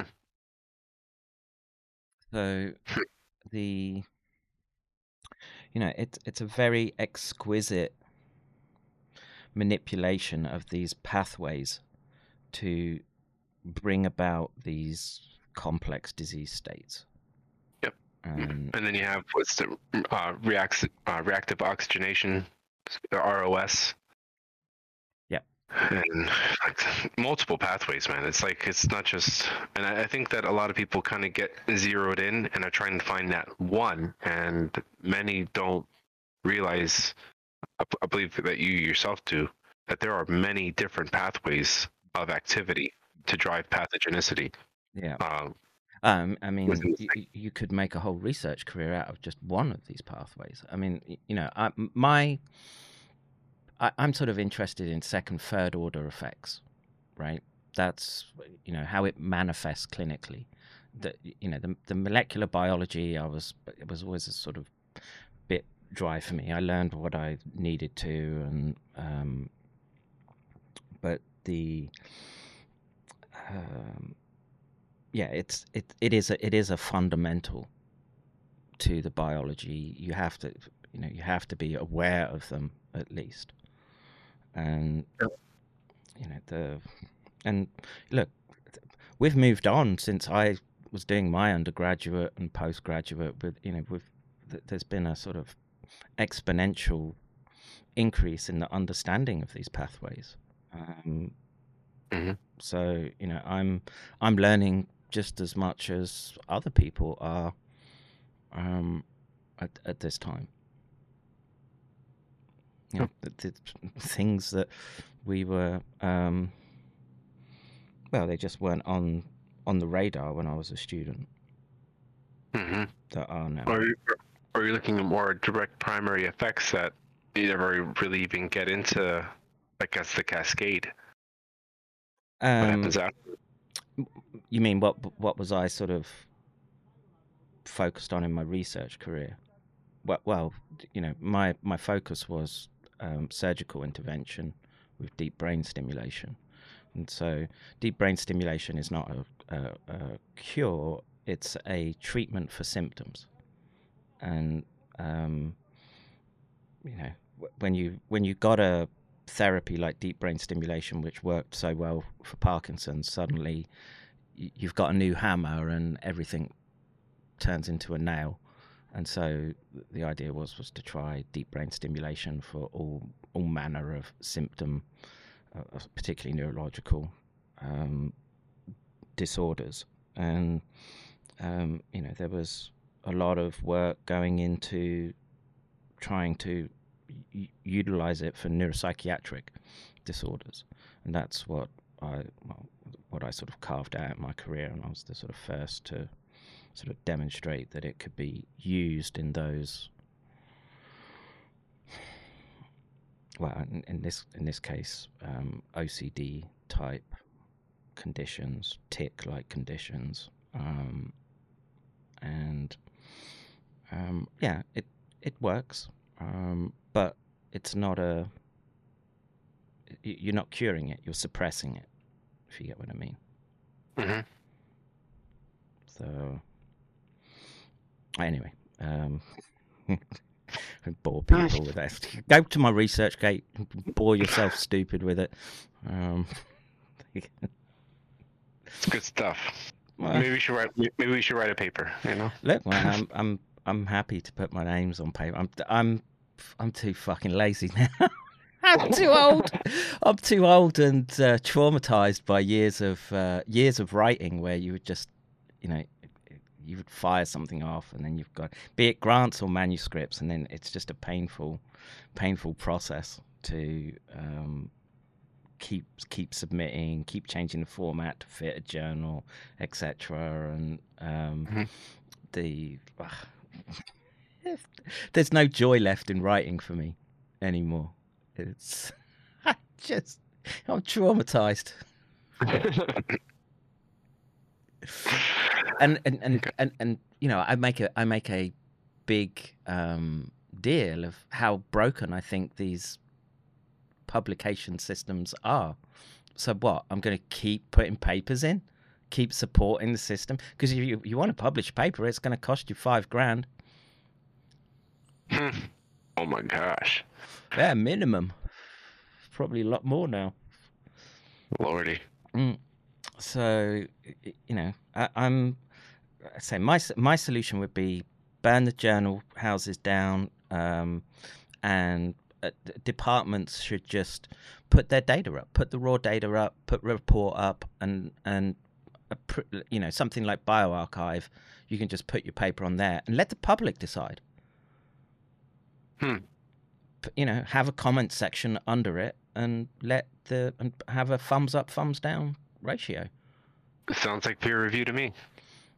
I, I, I think it would be much uh, much better than peer review because people just abuse the peer review process anyways, just sending it to their mates and um, uh, the you know there's all sorts. I mean, you know, in my defense, I would the only thing I would do when I would um, submit a paper, I wouldn't request reviewers. I would just say I don't want this particular group to review the work. Hmm. That's it. Um, and you know, just because you you get friends and enemies in your research career, and um, so yeah, I, I would I would I would never request specific reviewers. I would leave that to the journal as a as a point of principle. Gotcha. Uh, I I had actually wondered if it's even a possibility of uh, of getting this published. Um, I don't know how this would fit. I mean, you could write a hypothesis paper. Um, the, but you know, um, I've I've always sort of prided myself on coming with data, Follow. right? Um, Yep. Because you can again, you can hypothesize anything, and um, it, it's it's dependent upon having the the bench work to um, to back it up. Yep. And, Um, And you know what? That's what law is. go on. all, all you're doing, man, is writing a research paper, and you're finding the benchmarks to present to the judge so that he can give you what you want. You present the hypothesis, and at the end, you're like, "My hypothesis is right, correct?" And the judge says, "Yep, you're right," and then he signs off. Mm, mm. Yeah, it's it's very scientific. That's why I had said one time on your stream that once autists get a hold of the law and realize it's just a big logic puzzle. That's all it is. It's a logic puzzle that they give you the rules to. If you want to sue for something, they tell you what do you got to do. What what what facts of the case need to be present in order for the judge to find in your favor. It's just a big logic puzzle. So, and then um, well, it's is there more to your publication here that we need to um, go over? It's it's looks a long document. Have we covered all of it? Well, I, I don't know that we would cover all of it, and it's mostly just case law, you know, and how it's and how it's been, uh, and how my case uh, applies. So, um, so here is in the Supreme Court reasoned uh, in applying Wilkins. This is not a case in which we are invited to answer abstract questions that may be interesting and important to the public, but lack any real errors injuriously affecting the complaining litigants. Okay. Well, it's a serious error to not forward a compulsory report for a dangerous pathogen, right? And then say it's not injuriously affecting me, especially within the context of informed consent. So, in the matter before the court, government actors have adopted a practical construction of a constitutional provision that has been acquiesced in for a considerable period. Even as demurred by the current respondent's reference to now moot initial matter SCV 2118184, which this is my first case, filed December 16, 2021. The current administration is using Section 564 as the federal legal acquiescing instrument to deny informed consent, as well as compelled reporting related to a virus of public health threat, and presenting Section 564 as the cogent legal defense for the court to reason a basis for their motion. It's mind boggling. Absolutely mind boggling. you can put that in legal documents. I said it to the judge. I, I said it to her face because you know What in did she how say? they said- well, she was just like, "Oh my god." I, I I think that that was probably the the most apropos legal thing that I could have said. I mean, I could have said it's absolutely fucking ridiculous, but I don't think it would have flied as well. You know what I mean? Right, right. yeah, keep the salty language to a minimum, I guess. I have to, have to. I have to be cordial and keep mm. candor and decorum and decorum. Otherwise, I find she'll say, "Up contempt," or you know, she'll she'll get uh, her. She would have gotten her panties in a bunch and felt offended, and then use that as a reason to find against me. I don't want to give her any reasons to find against me. Right. I want her to like me and give her all the reasons to say, "I really like that guy." I'm gonna say, "Yeah, you win. Yes, please. Thank you so much."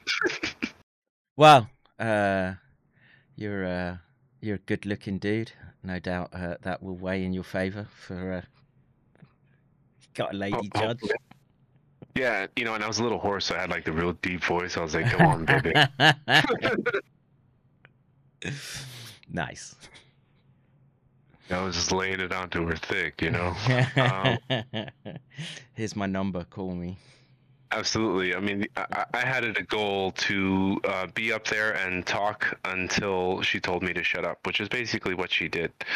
Um, and uh, in the end, what it's going to come down to is standing.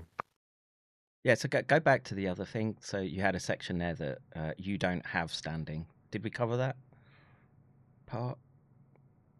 Um, Uh, we did. I think oral we arguments. touched on it here.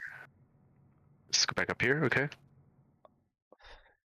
I'll plead sovereign immunity, demur. No, the other document, Appendix B, I think. Mm, I haven't clicked on that one. It would have been here, Go down. down here. Somewhere, somewhere it said An- Anthony Pena does not have legal standing. Uh, yeah. Pena Yeah, lacks legal standing. Yeah, yeah, yeah. And then these were the cases that they were that they used. So they used uh, Daniels v. Mobley, which is it, involved criminal law, right? So it doesn't really apply. Mm. Um, they relied on Lafferty. Um, but you know, citations made by me are actionable to specific denials of statutory right. He was using this as saying you don't have standing, but if I'm arguing a statutory right, I'm not necessarily I don't necessarily have to be harmed, especially within a declaratory judgment setting.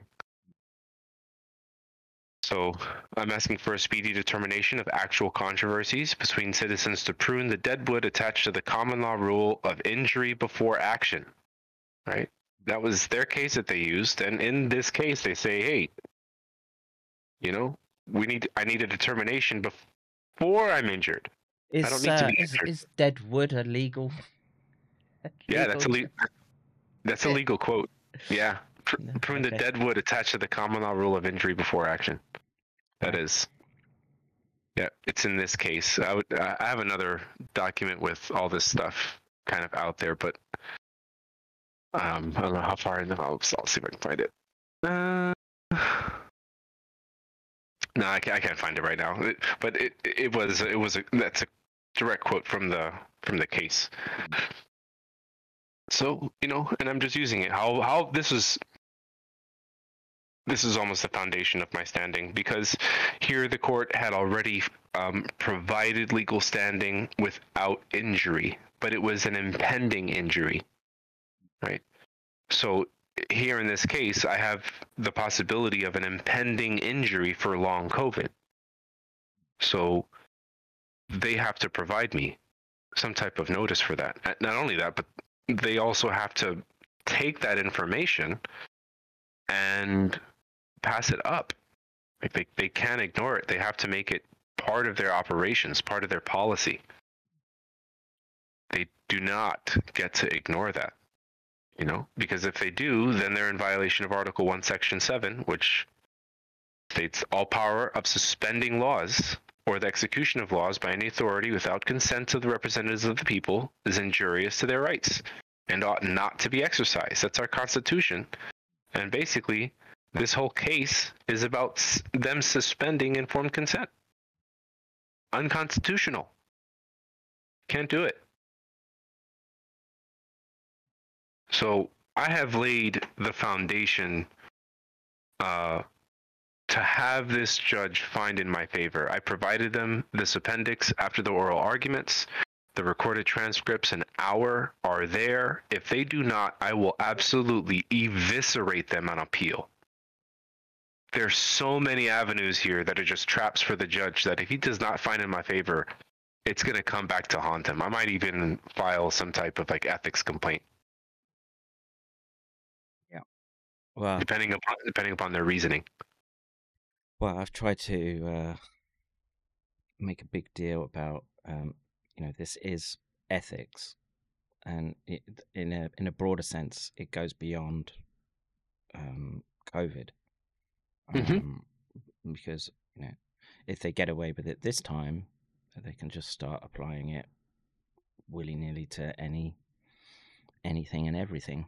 They did like bivalent boosters that they only tested on eight mice. Yeah, That's it's already done, bro. right. Like this shit needs to be at the forefront of of everybody. I mean, it. I don't want to say it, it, it needs to be at the forefront of some effort on a state level in all states, especially those who are amenable. Like in Florida, I, I, man, if I lived in Florida, I would love to talk to the Surgeon General out there. I mean, he's already not recommending it. He really just needs to make the next leap and just call it a biologic toxin for what it is. You know, so that we can really get to the heart of this. Because once once this gets legally designated a, a biologic toxin, everything making it a toxic substance, you can't mandate that, Right. right? And not only that, but the liability on this thing for all those who were mandated and got it and then did not receive this notice, my man, trillions of dollars. Trillions of Well, if, you, dollars. if you tap into that trillions of dollars, don't forget your old mate Doc Kev. Uh, no, please, yes, remember me, everyone who's out there. Okay, I even. Oh yeah, let, us do this. Uh, right, right. American Foundation Form Consent. BoardQuestionsHere.com. Donation, huh? How about that? yeah, Got a little little give send go going on right there. yeah. There you go, folks. I'm gonna throw this in chat. Anybody, I guess, yeah. I mean, I've been doing this for a year. I haven't asked for a penny. And let me ask for a penny, Yeah. okay? Um, some some Uh, causes are worth supporting. Yep. This is all self-funded. I, uh, I I I endorse this grift. Please. um, you know, because I would like to make a resource. I would like to uh, do research. You know, uh, like I do get off on this, um, and especially if I win. My God, man, when I win, God willing, Mm.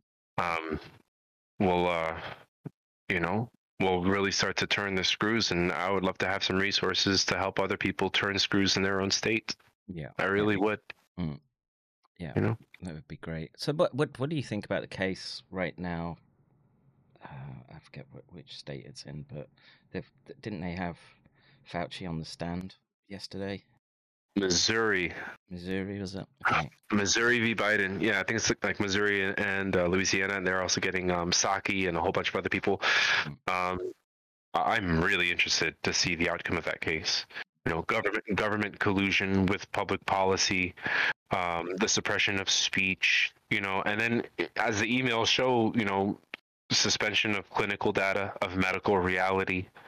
You know, of uh, biologic toxins that they're aware of and giving hush hush because oh no we can't let this out we need to we, we need to push this paper but not that paper like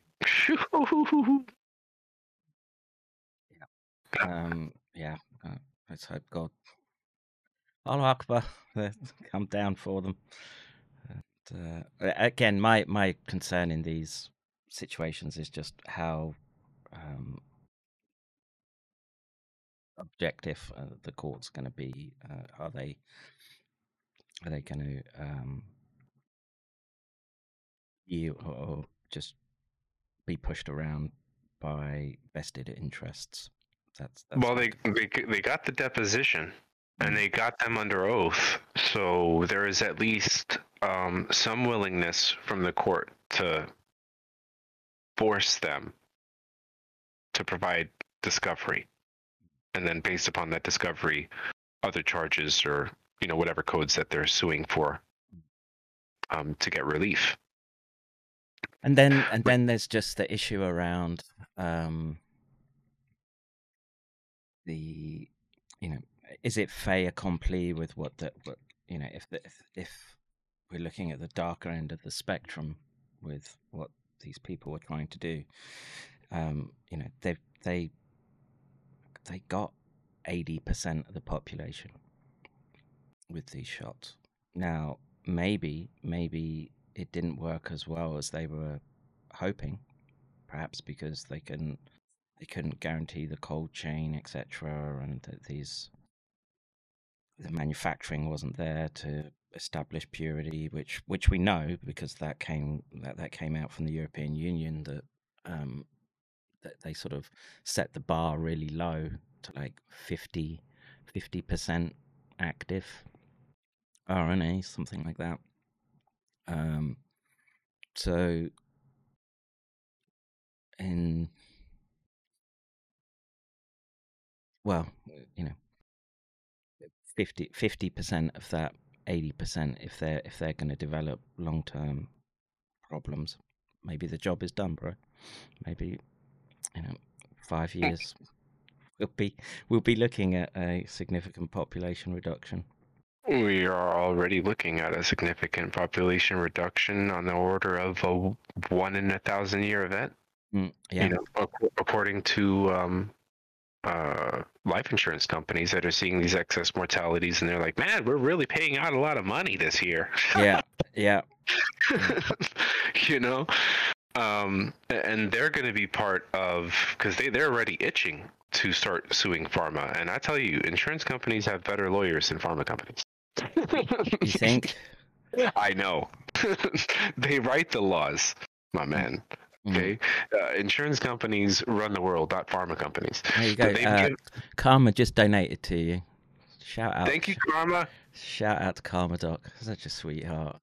Ah. She is. Yeah. Yeah. Well, I just uh, as um, people are looking, there you go, folks. This is from Karma. I've got a whole bag of uh, samples to test. We'll see if we can find more that don't have a uh, uh, phosphorus signature. Um, all, all Pfizer, all different batches. Um, it's about 20 bottles in here. 1, 2, 3, 4, 5, 6, 7, 8, 9, 10, 11, 12, 13, 14, 15, 17. 17, 17 new samples to go and do uh, EDX mapping them.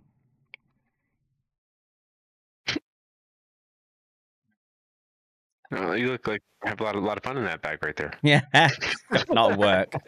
A lot of work. Stuff. All right. So, I really appreciate everything, Kevin. Mm, You know, Mm. uh, giving me a voice uh, and following my crazy adventures into legal land. And Uh, um, we need this though. That's that's the thing. I mean, you know, the Crimes Against Humanity tour has been trying to do this, but you're actually in the courts already. Um, you know, I, I, I, I guess it's a different different type of case where we're we're seeking criminal charges for for crimes against humanity. Yours is about establishing sovereign um, sovereign rights. Um. But it's it, it's kind of it's it's really what it comes down to is five things, and the three are you know the foundation. Spike bi- spike is a biologic toxin. Anything making in the body toxic substance. Notice of healthcare associated infection for long COVID. The right and responsibility of informed consent to be provided according to state law. That's one and or the, like on the fourth um, rank ring there, and then the fifth one is compulsory reporting as it relates to dangerous diseases and pathogens.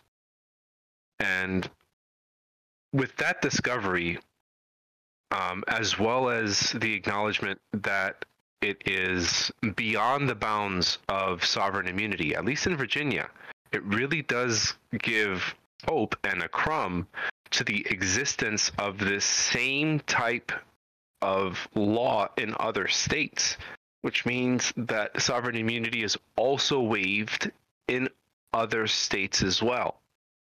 So if everyone is armed with the knowledge that the S1 subunit is, is the causative agent for long COVID, and the trick is to get someone in the Department of Health to admit it. There you go. You got another agree with-. You got another dono. Comfortably numb. Thank you, comfortably numb. Awesome. I really appreciate that, man. You all, y'all don't even know. Um, but you know, and and on the flip side, not to say y'all shouldn't be donating, but um, the when I first sued the governor in the Supreme Court, outside of the cost of paper, it cost me fifty bucks to sue the governor. That I, now, right? In circuit court, I'm suing the Virginia Department of Health and the Health Commissioner. Ten dollar filing fee. it costs you ten bucks. You don't need thousands of dollars. Mm. You just need a little time, a little reading and research, and some writing, and ten bucks. File it. I wish. Uh, I wish lab time was that cheap, bro.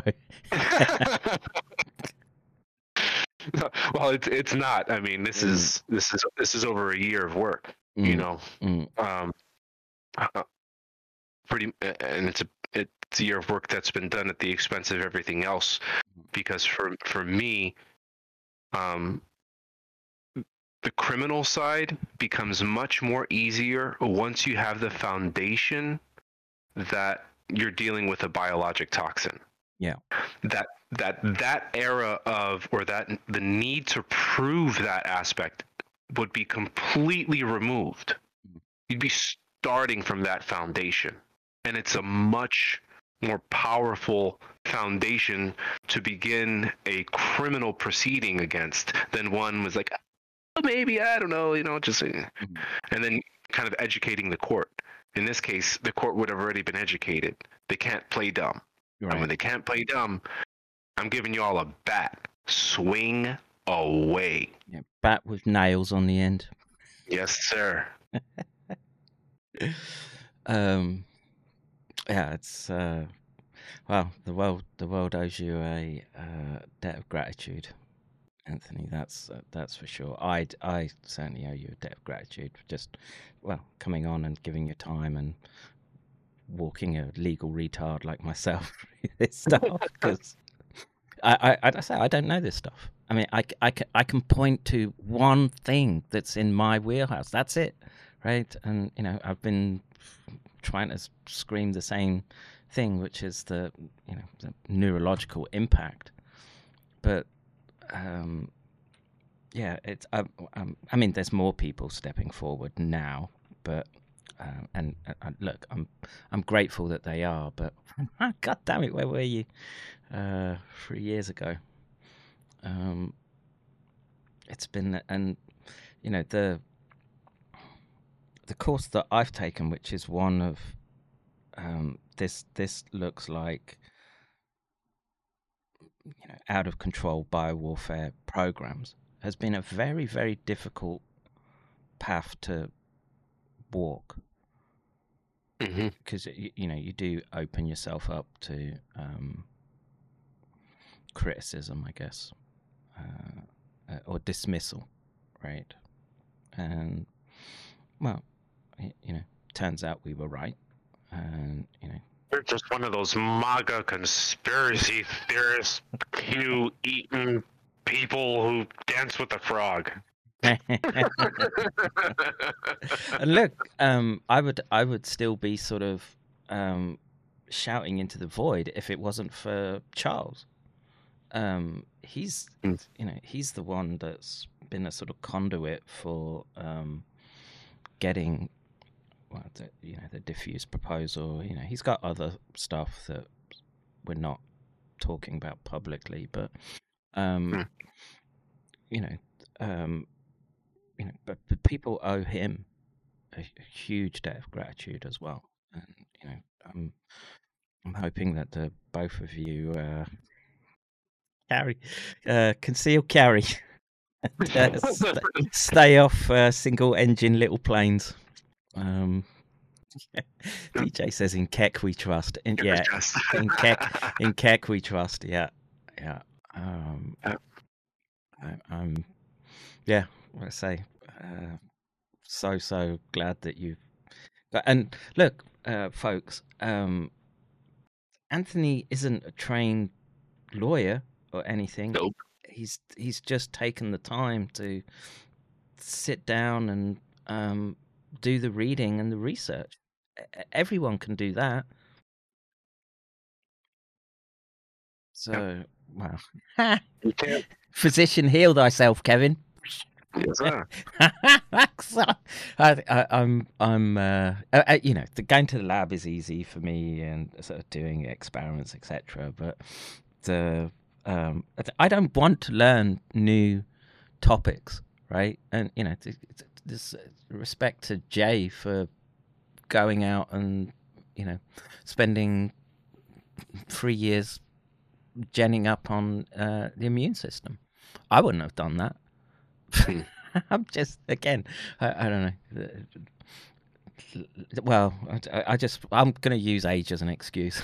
I'm just I want to, you know, there's there's a point where just like kind of can I just coast for a bit now? Um, yes, you can get copies of the documents. It happens in the chat. Um, Actually, here we go. Yeah, but if you put the link in, I threw a I threw a gilded uh, link where all of the PDFs um, that I've submitted into court uh, can be found. okay, awesome. So from my original filing uh, to the demur, um, to my motion in opposition, and then also motion for summary judgment, which I don't even know that we're going to get there. They may just, I'm, I'm hoping they just decide uh, after these oral arguments. So, yep, Uh, put put the link in the in the chat, dude. I did. I'll do it again. Uh, I didn't see, Um, see it pop in. One second. I'll just, I'll do it. I did it on uh, YouTube, but I'll do it into the uh, one second live stream. Yeah, That's where all the yeah. There you go. All the filings can be found there. Um, uh, and so I, I wanted to wanted- ask. Uh, you spoke for an hour. How long did uh, the state um, solicitor talk? Lawyer. Uh, so he talked for the first 15 minutes. Okay. Um, because it, it, it was his, we're there on his motion. So he goes first, then I go, and then he gets a rebuttal. Mhm.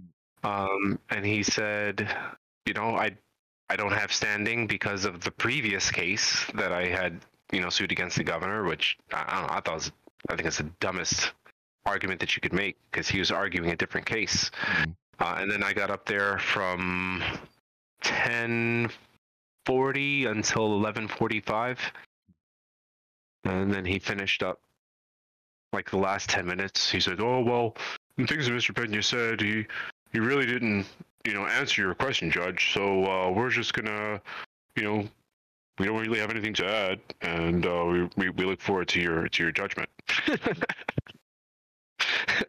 and then we sat down, and I I fully anticipate that he was expecting her to say, "Yeah, you're right, you lose," and the fact that she spent some more time gave him pause to be like, "Uh, boy, I think uh, we're going to be in this longer than what we thought." Um, You you're not wrenched on YouTube, probably not. Ah.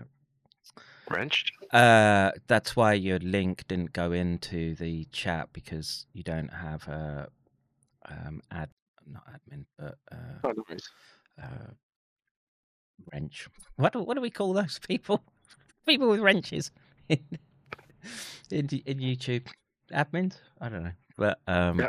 I you know what I'm I'm not even sure what channel I'm streaming on right now with YouTube. So I, I gotta I gotta figure out uh which Google account to use. I'll I'll do it. Moderators, thank you, Crystal Shaman.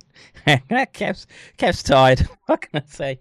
I'm I'm feeling the the jet lag a little bit now, but I, I wasn't the first couple of days getting back, but um, yesterday and today I've just been like, been I had like stomach acid all all day yesterday, and um, thank thankfully it seems to have gone after eating handfuls of uh, um, famotidine, um, but the uh, how, how should we say? The body clock the body clock suffering here. well, just get. I'm getting old. Who was, who was saying I no coast? That was Karma Dog. How dare you, Karma? I want to coast for a few days right now. Take her in my supplements. I am. I'm taking everything. I rattle when I walk. That's. I've taken my fish oil and my nattokinase and my um, the multivitamin and B vitamin complex and all sorts. It's never ending. Uh, so let me just uh, scroll through the chat, and then um, as as I'm sort of I'm I'm wilting here a little bit, dude, because there was uh, it it is it is complex um, for me to uh, um, follow follow this legal stuff, and like I say, I, again, just incredibly grateful to you for um, yeah g- going in and um, fighting, sir. A pleasure. And and anyone can, you know. Yeah. Um, Mm. and it's just a matter of reading your state statutes. Um, I filed under a declaratory judgment, You can look up declaratory judgment in your state. And in every public library, there is a book. And the book is of your statutes, of your laws. And in that book, in the public library, will also be the case law, meaning how judges have ruled on cases in the past as it relates specifically to that law. Once you know the statutes and the process and the case law, it's a wrap. Then it's just a matter of creating the conditions necessary uh, in order to have a lawsuit, which is kind of what I did. I knew what the conditions for a declaratory judgment were. I engaged in a conversation with the Virginia Department of Health, knowing what I needed.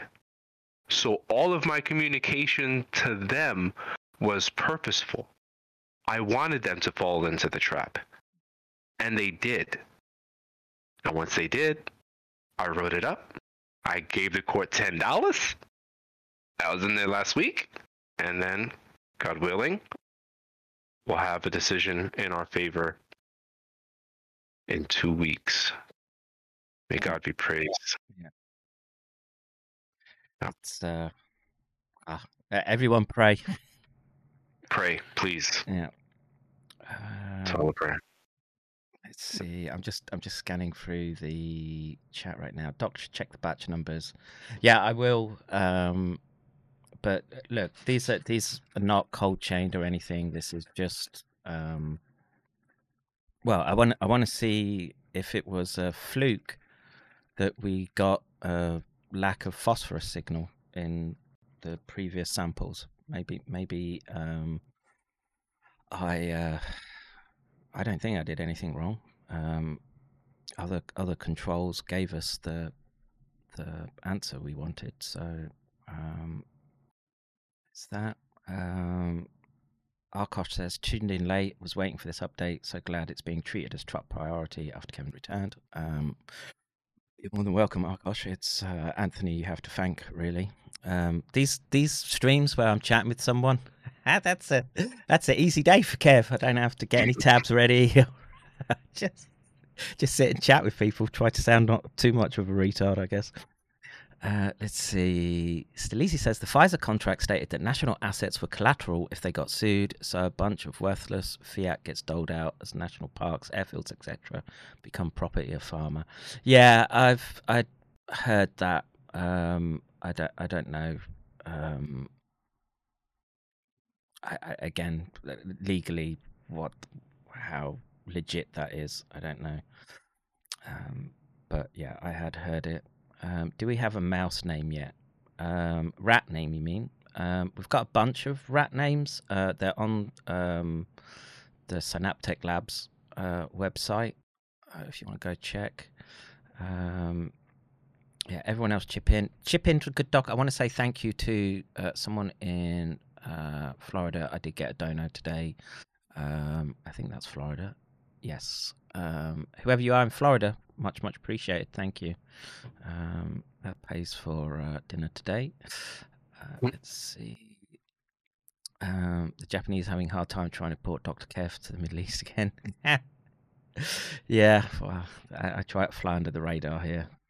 I was, I was uh, tempted to uh, bring all sorts back, but um, I was too frightened to. I've got, I've got kids there. Um, law trenches says good doggy. Yes, that's a good turn of phrase. Um, let's see. Discussion about low dose naltrexone. Um, yeah, I'm, I'm, got, I'm holding out high hopes for low dose naltrexone as a treatment pathway for those with um, long COVID.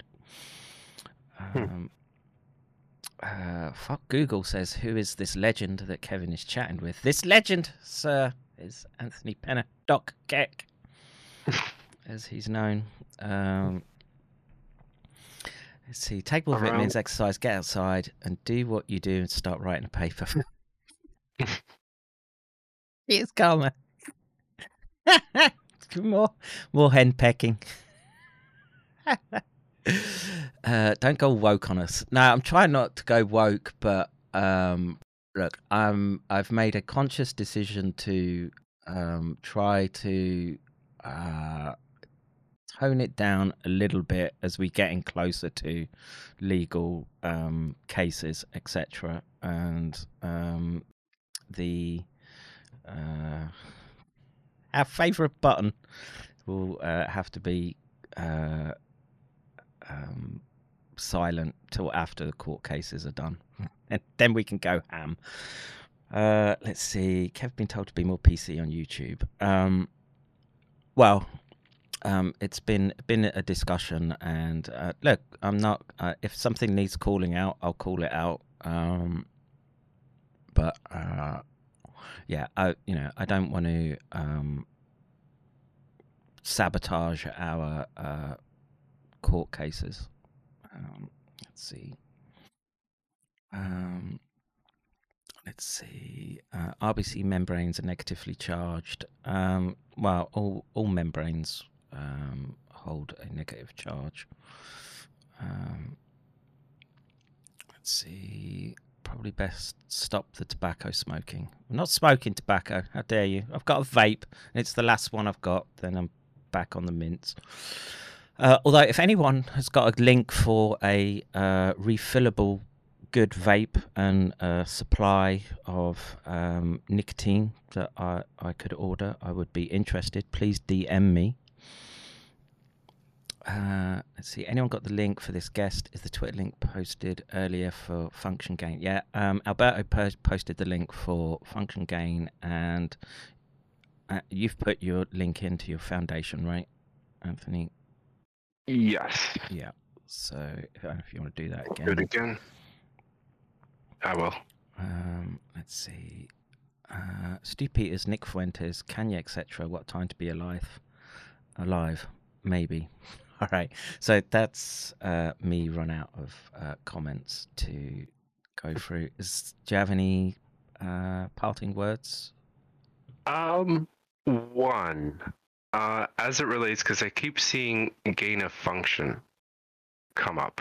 Mm. Okay.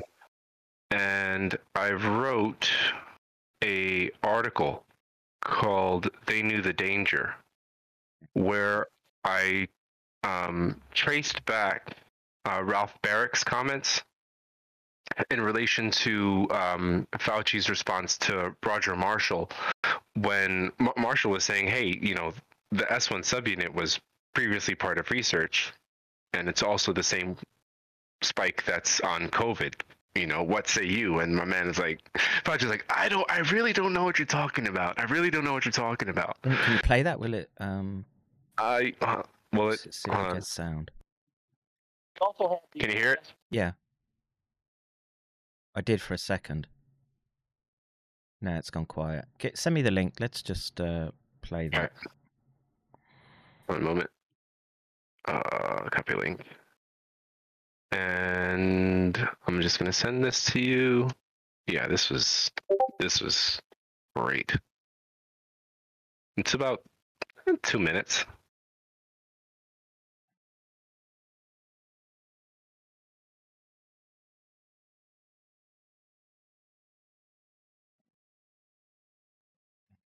Senator Marshall. Thank you, Madam Chair. My first question for Dr. you? Walensky. As a Yes. physician, we always want to be able to know and discuss the benefits and risk of anything that we're prescribing, including a vaccine. It's estimated that 40, maybe 50% of children have already had the COVID virus. What are the additional benefits to the vaccine to a child who's already had the virus? I- think it very much depends on what the variant that child might have had, whether they could potentially be infected or reinfected. Um, and, you know, one thing I just want to note with the children is um, I, I think we fall into this um, flawed thinking of saying that only 400 of these 600,000 deaths from COVID 19 have been in children. Um, children are not supposed to die.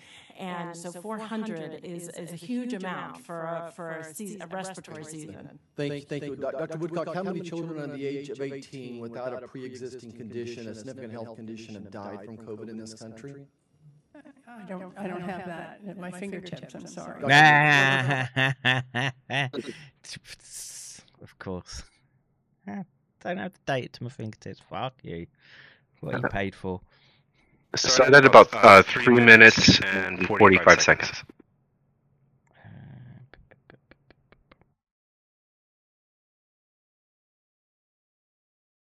for viral gain of function in 2014. And I think you'll agree in place behind me here that there was a moratorium placed for viral gain of function in 2014. And I think you'll agree with me that the NIH funded research that led to this, uh, an S1 spike that looks very similar, if not exactly, to what's on the COVID-19 spike. Um, What are you referring to, Senator? Can you please be more specific? Yeah. So I'm talking about the S1 subunit of the current COVID-19 spike. What, what about it? I'm, I'm, I mean, are you talking about an experiment? Are you talking about a paper that was published? So I'm talking about uh, viral research that was done using NIH funding with the North Carolina lab and Dr. Shi developed this S1 subunit spike that looks exactly like what we have on the current COVID-19 spike. Yeah. Is that not true? No, I, I, I'm not sure exactly what you're referring to. Are you referring to the paper of Baric and Shi in Nature Immunology? Is that what you're referring? I, I need to know Yeah, specifically. so Dr. Baric and Shi printed uh, studies on the, this S1 unit that was basically the development of the key to the door that was spe- specifically took a original SARS virus and made it so it would bond to the human lung cells. No, there was no gain, if you're referring, Senator, to gain of function by the definition. Okay, I mean, that's not my question. Well, But would well- you, would you agree that, that the, when- the spike that was developed there is what's also on the current Yeah, but that's that's ir- that's irrelevant to anything until you have a context in which you're putting it. You're talking about an S1 and a spike in what context? If you're talking about a paper that was written by them, But, but you agree or disagree that it's the same spike? I'm not sure what you're talking about, Senator. I'm really not sure what you're talking about. Okay, thank you. All right. Thank you. Mm. Uh, Senator What a weasel. Thank you, Chair Murray, and I'm going to thank the, the What a weasel. Oh, man. Yeah. So that article that I wrote, they knew the danger, traces back to that Nature article that um, Barrick and she wrote. Mm. And you know, a SARS-like cluster circulating back coronaviruses shows potential for human emergence. It was this paper which, if I'm not mistaken, led to the moratorium Yeah. on gain of Uh, function research. No, it was more the um, the H1N1 uh, in Holland, at the Rasmus Institute, I think. That that that was the uh, sort of precipitating study. So he had Barrick. So whew, after the while the moratorium was in place, m- many scientists who'd been working on pathogens for years um, wrote a letter, Center for Arms Control and Non-Proliferation, Mm. and in his response, um, which is essentially what the article really goes into, um, Barrick admits to ah man he says that a gain of function is the equivalent of a gain in pathogenesis and because many of these people had been working on viruses for a long time it would not be expected for them to have a situation where they're dealing with a gain in pathogenesis because the pathogenesis of those strains had been well documented up to that point in time. Mm. Here, he was dealing with a chimeric spike protein, the SHC-MA15. Um, and actually, I think they made a correction. It's actually 1.6. Uh, but here, what he found is that this modified spike protein had more pathogenic effect on human lung tissue than it did in mice tissue.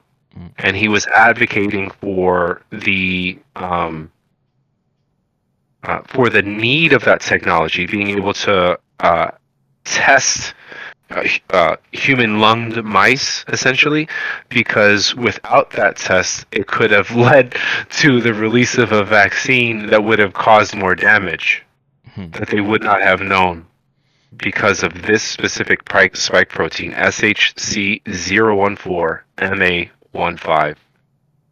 And yeah, in it, I, I can't find it. You have to read the article; it's in there. Um, but he equates gain of function to a gain in pathogenesis, which is essentially uh, innate immune system infection or infiltration, which is exactly what we're seeing with the spike. We're seeing innate immune infiltration and infection from the spike alone, um, which is a gain in pathogenesis, but also would be the definition of gain of function. So I just wanted to kind of leave that, give you guys a link out there, because I, I don't know, it's a nice little nugget. Mm, yeah, drop drop the link in the Discord chat, bro. Yep, we'll do. Once again. So, what a great This- gift. This is our year. Well, let's see. I think we've got a decade of fight to go. We do. That's just me. All right, um, I'll let you go, and then uh, then I'll wrap up because I say I'm Yes, sir. uh, I'm wilting. Uh, Anthony, always always a pleasure, sir. Um, absolutely. I will. Thank you so much. Two weeks, we'll be uh, doing this again. I guess we'll have. Uh, we'll know a whole bunch more. Oh yeah, uh, I think there'll be some uh, smoking and drinking during that one though. That'll be good time. All right, many blessings. I'm out. yeah, you take care. All right, folks. Uh, there you go. Um, nice update to the uh, the legal pushback. Uh, that's a single-handed legal pushback from uh, Doc Keck, Anthony Pena. Um, I say, God bless these people for um, coming forward and, and doing what they're doing. Um, say, um, just I wish I, I wish I could do more. If I if I had uh, if I had a lab, I my own lab, of course, I would do more. But um, we're we're limited in that respect. Uh, let's see. If I was present in the bar that JJC and Barry and Dr. McCann was in, I would have beat the shit out of everyone there and the bartender. what? What does that mean? um. Okay. Uh, let's see. Let's see. Correct. 2000 moratorium after flu research. Yes. Um, uh, can I balance the audio levels a bit? What? What are you on about? Sound was perfect. my my levels are peaking. What's the matter with you? Um, all right. Uh, can build a lab, dude. Uh, yes. Um, let's uh, let's hope we can um, pursue that pathway, uh, karma. Um, I, uh, I, we can but try, um, is all I can say.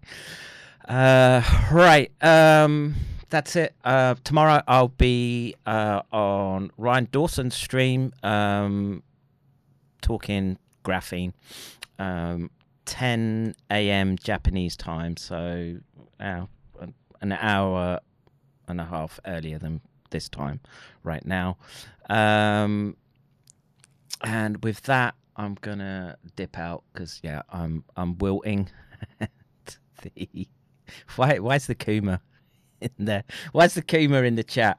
What's going on? I've got to look at that now. Let me see. Am I the Kuma? How dare you? I'm offended. Uh, let's see. Digital trenches, law trenches, then real trenches. Let's just hope we don't get to the real trenches.